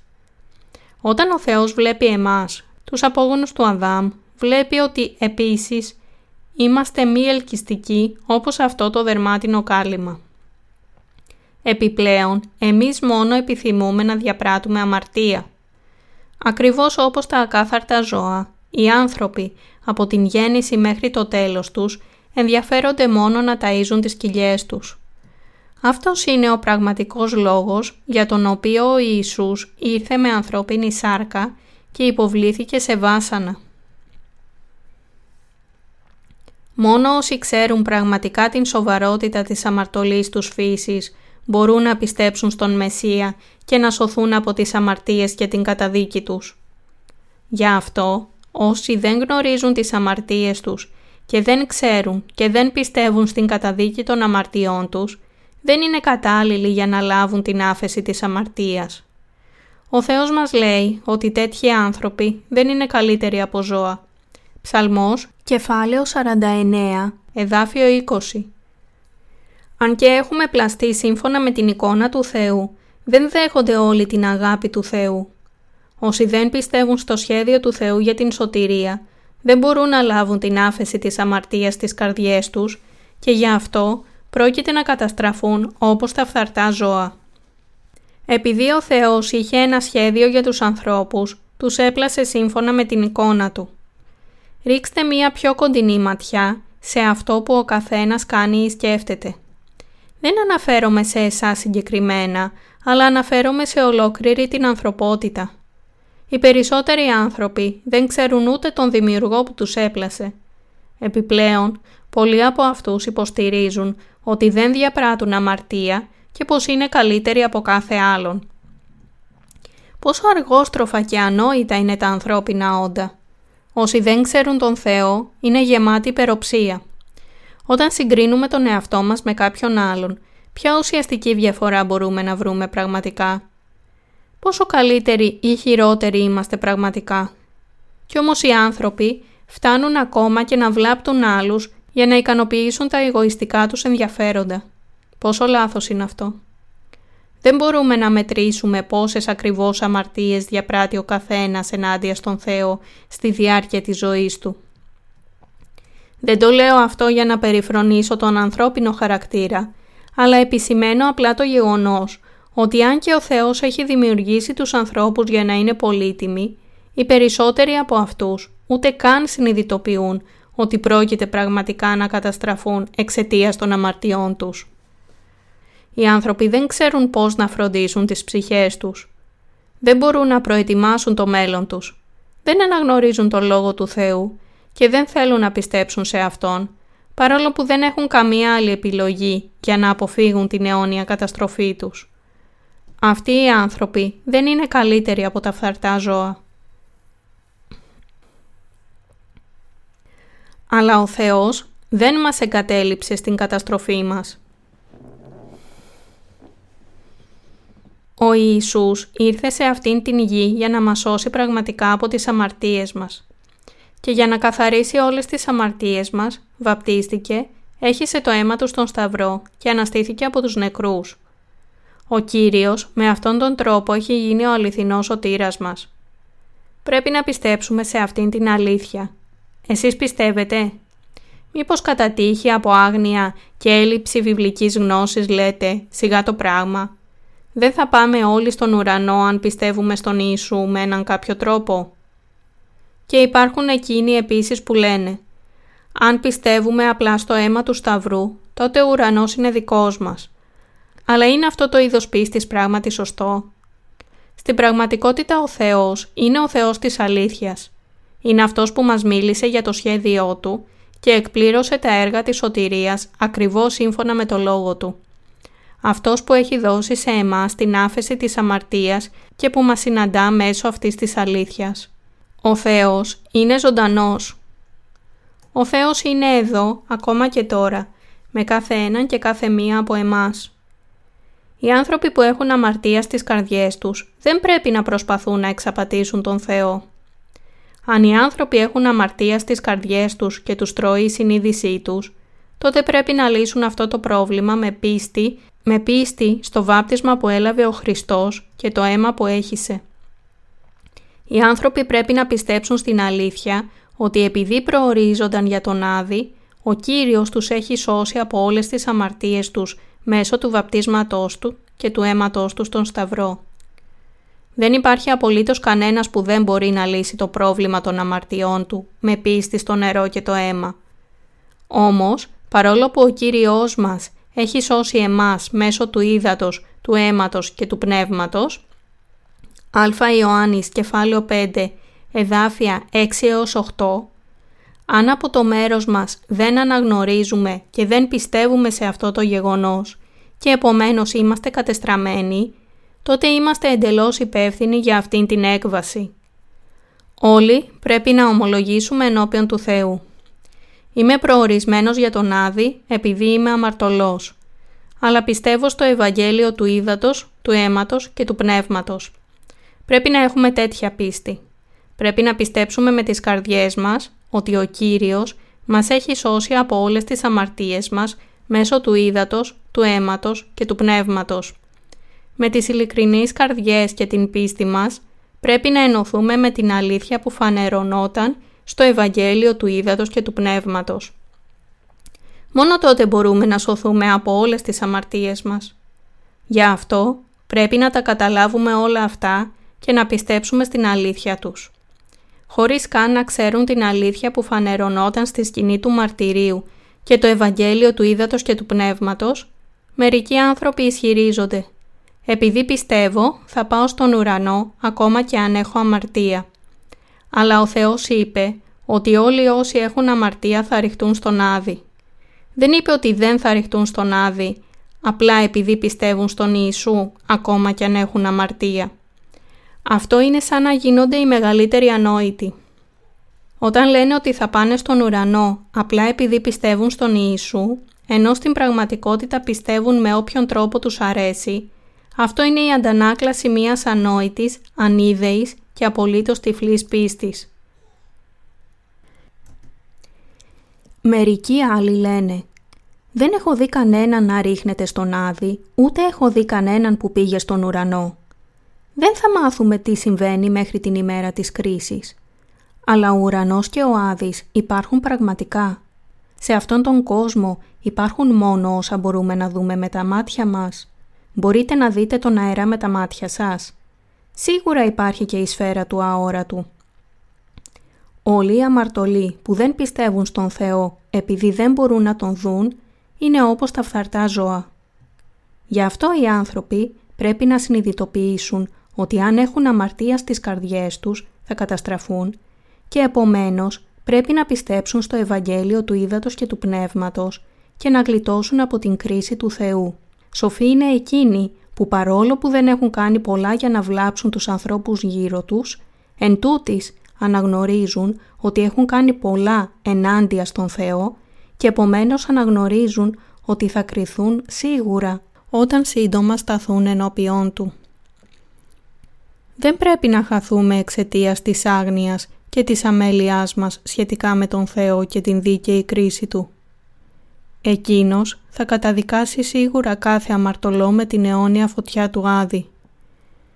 Αν οι άνθρωποι καταστρέφονται επειδή δεν πιστεύουν στην αλήθεια που φανερωνόταν στη σκηνή του μαρτυρίου, ακόμα και όταν την έχουν ακούσει, τότε πρέπει να είναι παιδιά του σατανά.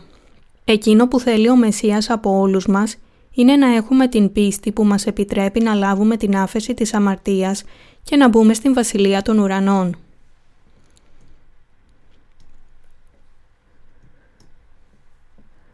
Ο Θεός δεν μας έκανε σαν παιχνίδια.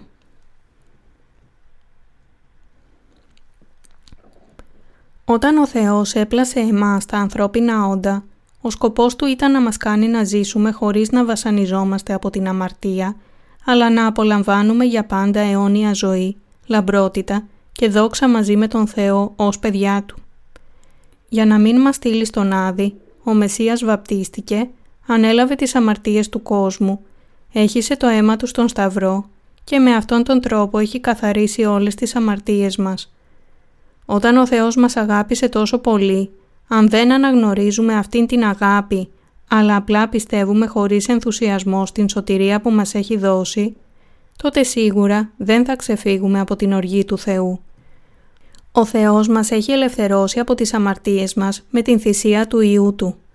Επειδή ο Μεσσίας βαπτίστηκε για να σηκώσει όλες τις αμαρτίες μας στο σώμα Του και προσφέρθηκε ως θυσία για την αμαρτία μας, μας έχει σώσει πραγματικά από όλες τις αμαρτίες του κόσμου.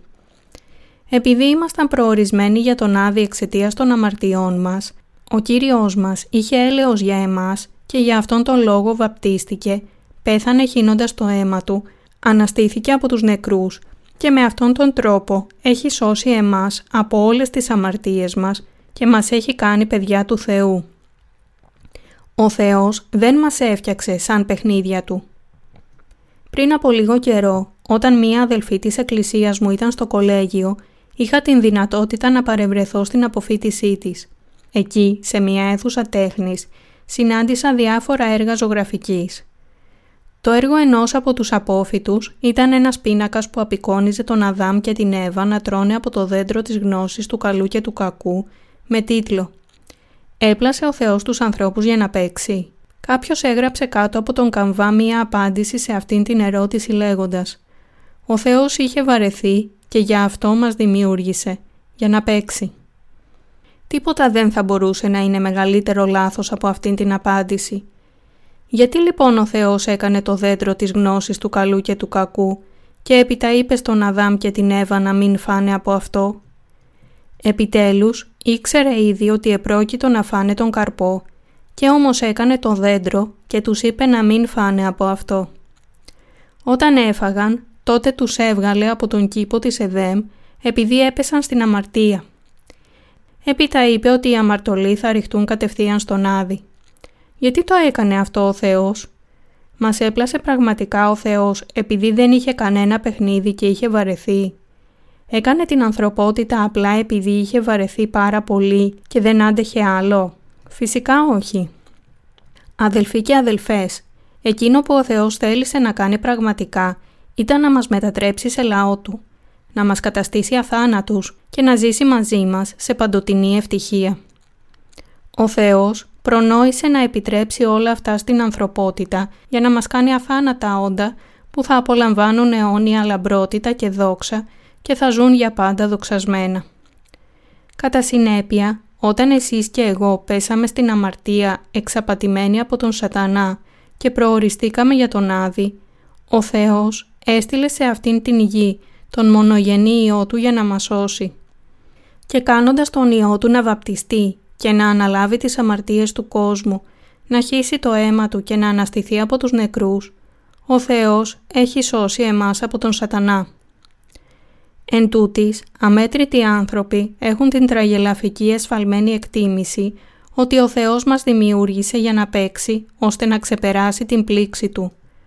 Και ανάμεσα σε εκείνους που έπαψαν να πιστεύουν στον Ιησού και εκείνους που από την αρχή δεν πίστεψαν ποτέ σε Αυτόν, υπάρχουν εκείνοι που από την πικρία τους για τον Θεό λένε «Γιατί με δημιούργησε ο Θεός και έπειτα με έκανε να υποφέρω» «Γιατί επιμένει ότι πρέπει να πιστέψω» «Γιατί λέει ότι θα μου δώσει την σωτηρία αν πιστέψω, αλλά όχι αν δεν πιστέψω» Λένε τέτοια πράγματα επειδή δεν ξέρουν την βαθιά πρόνοια της σωτηρίας που ο Θεός έχει δώσει στην ανθρωπότητα.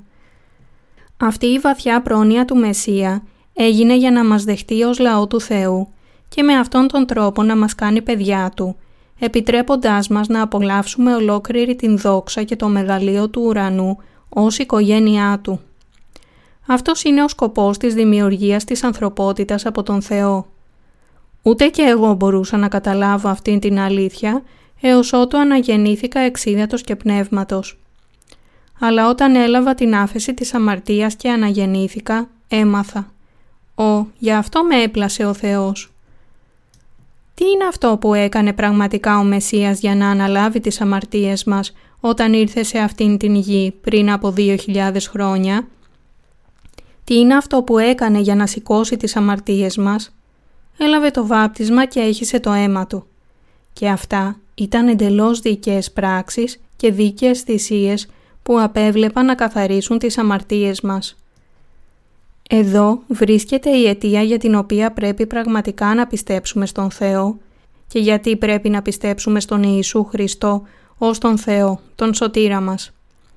Επειδή εσείς και εγώ προοριζόμασταν για τον Άδη έπρεπε πραγματικά να έρθει σε αυτήν την γη ο ίδιος ο Θεός για να μας σώσει. Με άλλα λόγια, ο Ιησούς έπρεπε να βαπτιστεί από τον Ιωάννη, να πεθάνει στον Σταυρό και να αναστηθεί από τους νεκρούς. Ο λόγος για τον οποίο πιστεύουμε πραγματικά στην άφεση της αμαρτίας που αποκαλυπτόταν στο κιανό, πορφυρό και ερυθρό νήμα, είναι για να μπορούμε να εξηλαιωθούμε από όλες τις αμαρτίες μας πρέπει να έχουμε πίστη για να εκπληρωθεί η πρόνοια του Θεού προς εμάς.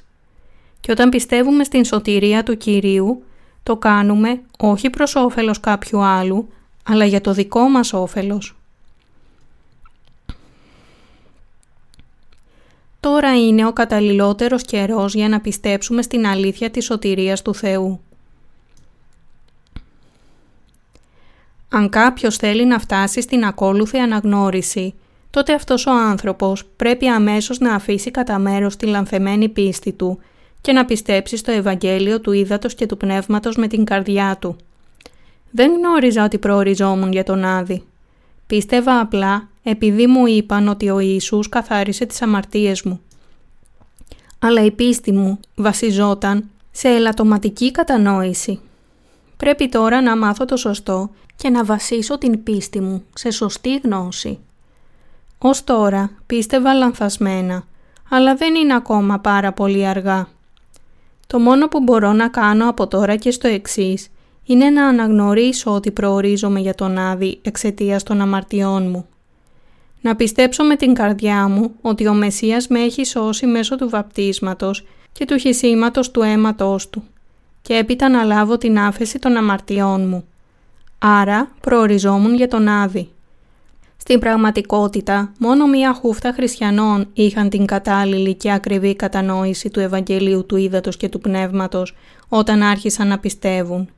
Και για εμένα επίσης χρειάστηκαν πραγματικά δέκα χρόνια από τότε που αρχικά έγινα χριστιανός για να καταλάβω πλήρως ότι ο Ιησούς ανέλαβε τις αμαρτίες του κόσμου με το βάπτισμά του και πέθανε καρφωμένος στον Σταυρό. Μόνο τότε σώθηκα πραγματικά πιστεύοντας ξανά στον Ιησού ως σωτήρα μου. Και έτσι, δέκα χρόνια μετά από τότε που έγινα χριστιανός, απέρριψα τη λαθεμένη πίστη μου και έφτασα στην κατάλληλη κατανόηση του Ευαγγελίου του Ήδατος και του Πνεύματος και να πιστεύω σε αυτήν σωστά. Όμως, άλλοι ίσως χρειαστούν και περισσότερο από 20 χρόνια για να μάθουν την αλήθεια και να πιστέψουν ξανά.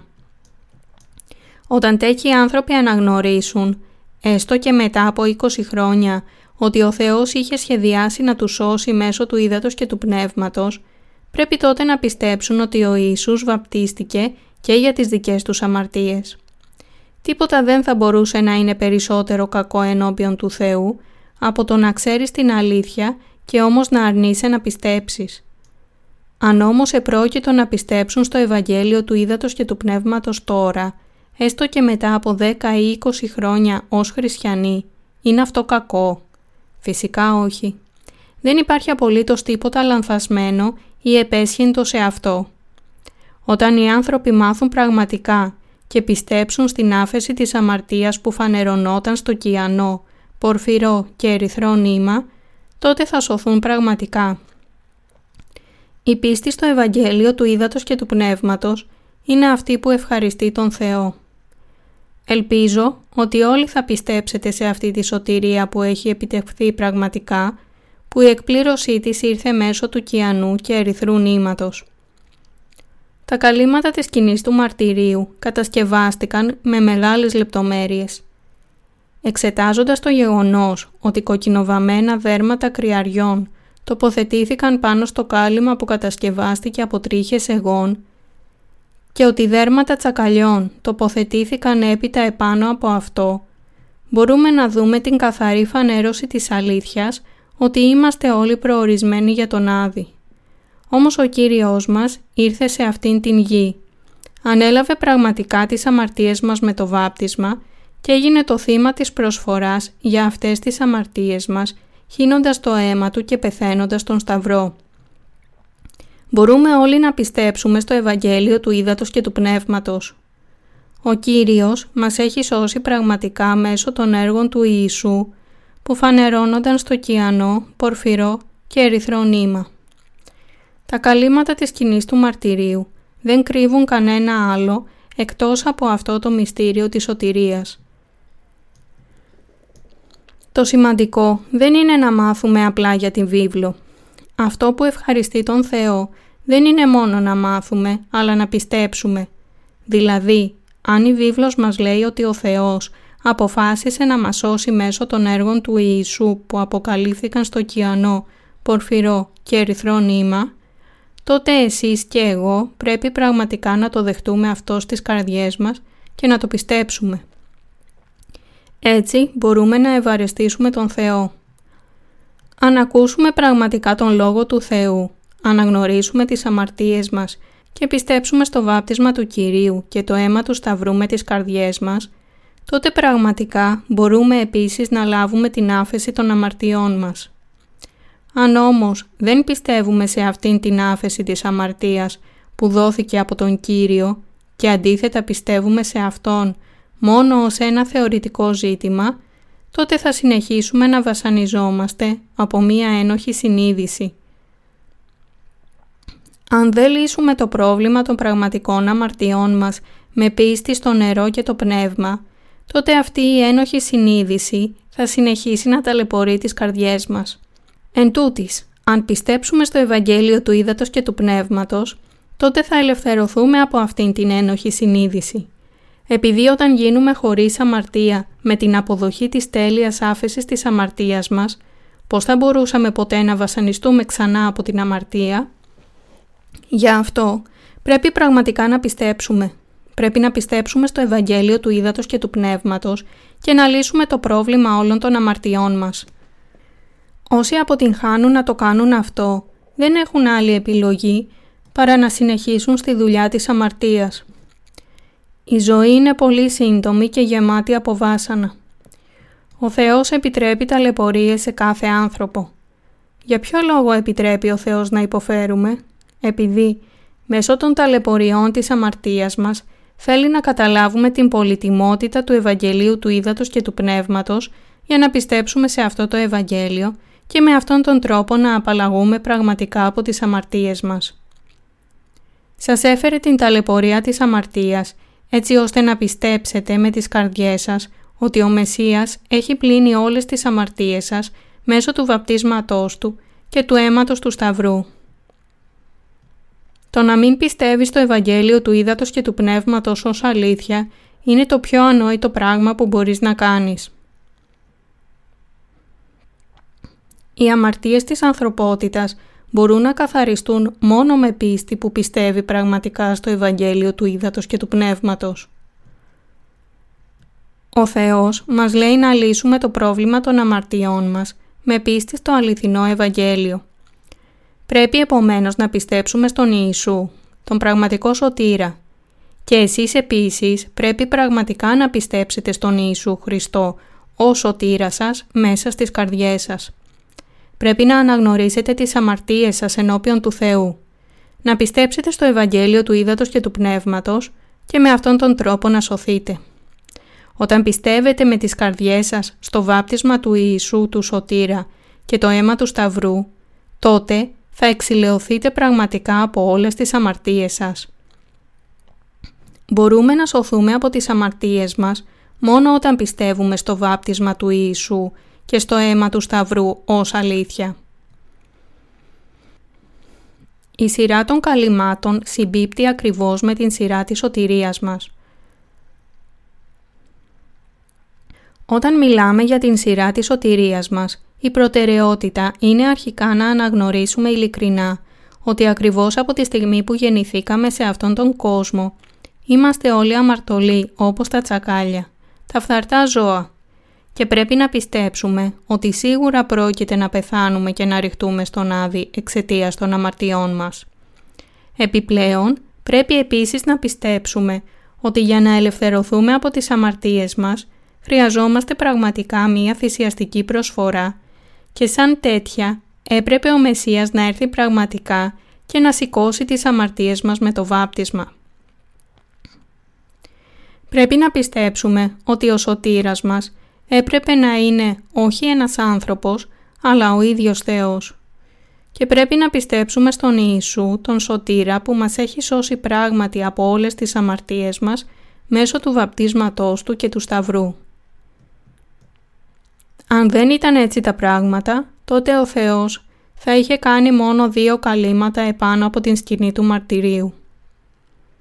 Αν η σωτηρία μπορούσε να επιτευχθεί αφήνοντας έξω το βάπτισμα του Ιησού, τότε δεν θα υπήρχε ανάγκη να γίνουν τέσσερα χωριστά καλύματα στην σκηνή του μαρτυρίου και ο Θεός θα την είχε καλύψει μόνο με δέρματα τσακαλιών και δέρματα κρυαριών αλλά χρησιμοποιήθηκαν πραγματικά μόνο αυτά τα δύο καλύματα; Όχι.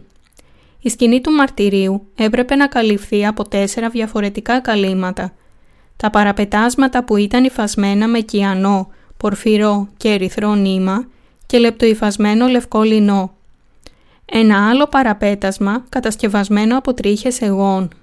Επιπλέον, ένα άλλο κάλυμα κατασκευασμένο από δέρματα κρυαριών και το τελευταίο που κατασκευάστηκε από δέρματα τσακαλιών. Πρέπει να πιστέψουμε στην αλήθεια όπως είναι, δηλαδή ότι ο Ιησούς δέχτηκε όλες τις αμαρτίες μας με το βάπτισμα, πέθανε στον Σταυρό και με αυτόν τον τρόπο έχει σώσει τις ακάθαρτες και αξιολύπητες ψυχές μας που προορίζονταν για τον Άδη εξαιτίας των αμαρτιών μας, κάνοντάς μας λαό του Θεού. Αυτό είναι το μυστήριο που ήταν κρυμμένο στα τέσσερα καλύματα της σκηνής του μαρτυρίου και η σειρά με την οποία τοποθετήθηκαν αυτά τα τέσσερα καλύματα στην σκηνή του μαρτυρίου δεν είναι άλλη από την ίδια ακριβώς σειρά της σωτηρίας μας. Για να συνδεθούν μαζί το πρώτο και το δεύτερο κάλυμα της σκηνής του μαρτυρίου απαιτούνταν χρυσές και χάλκινες πόρπες. Και στην άκρη των δύο συνόλων παραπετασμάτων που συναποτελούσαν το κάθε κάλυμα φτιάχτηκαν θηλιές από κιανό νήμα. Αλλά για όσους πιστεύουν μόνο στο αίμα του Σταυρού, είναι αδύνατο να ξέρουν τι σημαίνουν πραγματικά αυτές οι χρυσές και χάλκινες πόρπες που συνδέονταν με τις θηλιές από κιανό νήμα. Μόνο όσοι πιστεύουν στο Ευαγγέλιο του Ήδατος και του Πνεύματος μπορούν να καταλάβουν και να πιστέψουν στην αλήθεια που κρύβεται στα τέσσερα καλύματα. Οι θηλιές από κιανό νήμα αναφέρονται στο βάπτισμα που έλαβε ο Ιησούς στον ποταμό Ιορδάνη. Γιατί λοιπόν οι άνθρωποι δεν πιστεύουν στο βάπτισμα μέσω του οποίου ο Ιησούς δέχτηκε τις αμαρτίες του κόσμου, αλλά πιστεύουν μόνο στο αίμα του Σταυρού; Επειδή δεν πιστεύουν στο Λόγο του Θεού όπως είναι.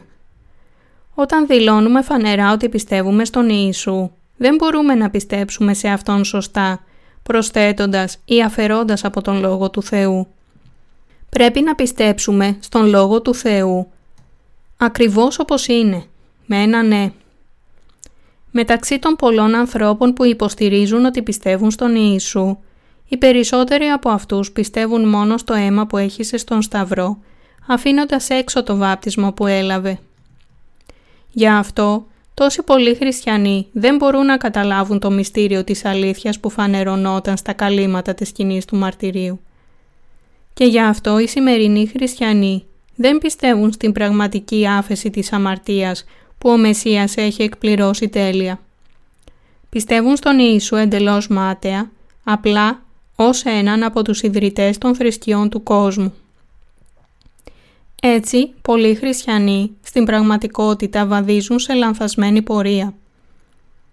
Αμαρτάνουν καθημερινά και όμως υποστηρίζουν ότι μπορούν να πάνε στον ουρανό μόνο μετανοώντας καθημερινά. Αυτό εξηγεί γιατί οι άνθρωποι του κόσμου καταγγέλουν τόσο συχνά τους χριστιανούς.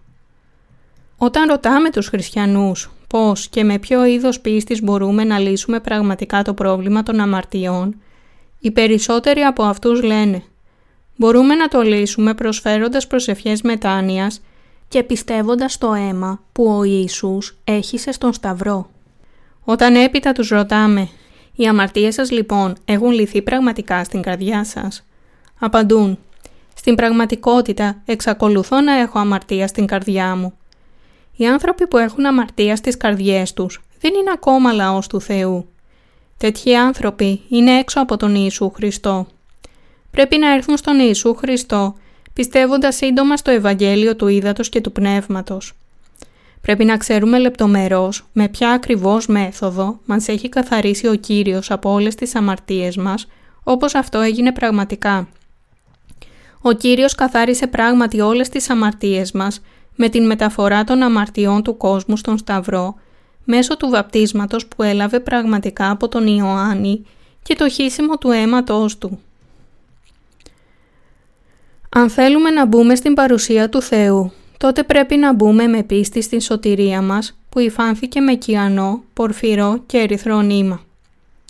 Ανεξάρτητα από το πόσο αφοσιωμένα κάποιος έχει πιστέψει πραγματικά στον Θεό, αυτό δεν αποκλείει να έχει παρανοήσει και να πιστεύει συνεχώς λάθος.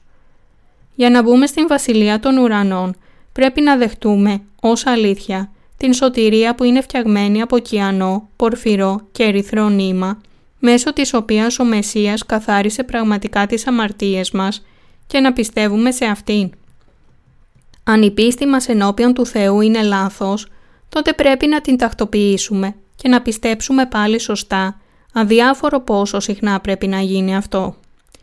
Πρέπει να πιστέψουμε στην σωτηρία ως αλήθεια, ότι ο Κύριος ανέλαβε πραγματικά τις αμαρτίες μας και τις έπλυνε όλες μέσω του βαπτίσματός Του. Πρέπει πραγματικά να πιστέψουμε ότι με το βάπτισμά Του ο Κύριος ανέλαβε όλες τις αμαρτίες μας μια για πάντα και ότι σήκωσε όλη την καταδίκη των αμαρτιών μας μέσω του αίματος του Σταυρού μπορούμε να συναντήσουμε τον Μεσσία με την πραγματική πίστη στα έργα του Ιησού, που φανερώνονταν στο κιανό, πορφυρό και ερυθρό νήμα της σκηνής του μαρτυρίου. Μέσω της σκηνής του μαρτυρίου μπορούμε τώρα να κατανοήσουμε το Ευαγγέλιο του Ήδατος και του Πνεύματος, πιο συγκεκριμένα, και να καταλάβουμε ότι η πίστη του στηρίζεται στην αλήθεια που φανερωνόταν στο κιανό, πορφυρό και ερυθρό νήμα και το λεπτοϊφασμένο λευκολινό. Η πίστη κρίσιμης σπουδαιότητας που πρέπει όλοι να έχουμε τώρα είναι αυτή που πιστεύει πραγματικά με την καρδιά στη σωτηρία που έγινε από κιανό, πορφυρό και ερυθρό νήμα. Τώρα ακούμε και μαθαίνουμε για την αλήθεια που υπήρχε στη σκηνή του μαρτυρίου, φτιαγμένη από κιανό, πορφυρό και ερυθρό νήμα και λεπτοϊφασμένο λευκό λινό. Ο Μεσσίας περιμένει τώρα εμάς έχοντας ήδη εξηλαιώσει πραγματικά όλες τις αμαρτίες μας μέσω των έργων Του που φανερώνονταν στο κιανό, πορφυρό και ερυθρό νήμα. Ο Θεός σας προειδοποιεί να πιστέψετε σε αυτήν την αλήθεια με όλη την καρδιά σας. Έχετε ακόμα αμαρτία στην καρδιά σας; Τότε πρέπει όλοι να αναγνωρίσετε ξεκάθαρα ενώπιον του Θεού πόσο ακριβώς σκοτεινές και ακάθαρτες είναι οι αμαρτίες της καρδιές σας, να ομολογήσετε τις αμαρτίες σας, να πιστέψετε στην αλήθεια που αποκαλυπτόταν στο κιανό, πορφυρό και ερυθρό νήμα και με αυτόν τον τρόπο να λάβετε την άφεση όλων των αμαρτιών σας. Όταν πιστεύετε αληθινά ότι ο Ιησούς έχει εξηλαιώσει ήδη όλες τις αμαρτίες σας, τότε μπορείτε να μεταβιβάσετε σε Αυτόν όλες τις αμαρτίες που βρίσκονται στις καρδιές σας και να λάβετε την τέλεια άφεση της αμαρτίας. Πρέπει όλοι να πιστέψουμε με τις καρδιές μας στην άφεση της αμαρτίας που σχεδίασε πραγματικά ο Θεός για εμάς, που είναι φτιαγμένη από το κιανό, πορφυρό και ερυθρό νήμα και το λεπτοϊφασμένο λευκό λινό. Ο Θεός έχει δώσει σε εμάς το Ευαγγέλιο, κατασκευασμένο από αυτά τα θαυμάσια έργα του Ιησού, του κιανού, πορφυρού και ερυθρού νήματος και με αυτόν τον τρόπο μας έχει κάνει να λάβουμε την άφεση της αμαρτίας και να απολαύσουμε όλη την δύναμη και εξουσία ως παιδιά Του. Ο Κύριος μας έχει κάνει να σωθούμε από όλες τις αμαρτίες και την καταδίκη μας και να λάβουμε αιώνια ζωή με πίστη στα έργα της σωτηρίας που δόθηκαν σε εμάς και που φανερώνονταν στο κιανό, πορφυρό και ερυθρό νήμα. Ευχαριστώ τον Κύριο που έκανε δυνατό σε εμάς να σωθούμε με πίστη στην αλήθεια που φανερωνόταν στο κιανό, πορφυρό και ερυθρό νήμα και το λεπτοϊφασμένο λευκό λινό. Με πίστη σε αυτήν την αλήθεια μπορούμε να εξηλαιωθούμε από όλες τις αμαρτίες μας και να μπούμε στην Βασιλεία των Ουρανών με πίστη.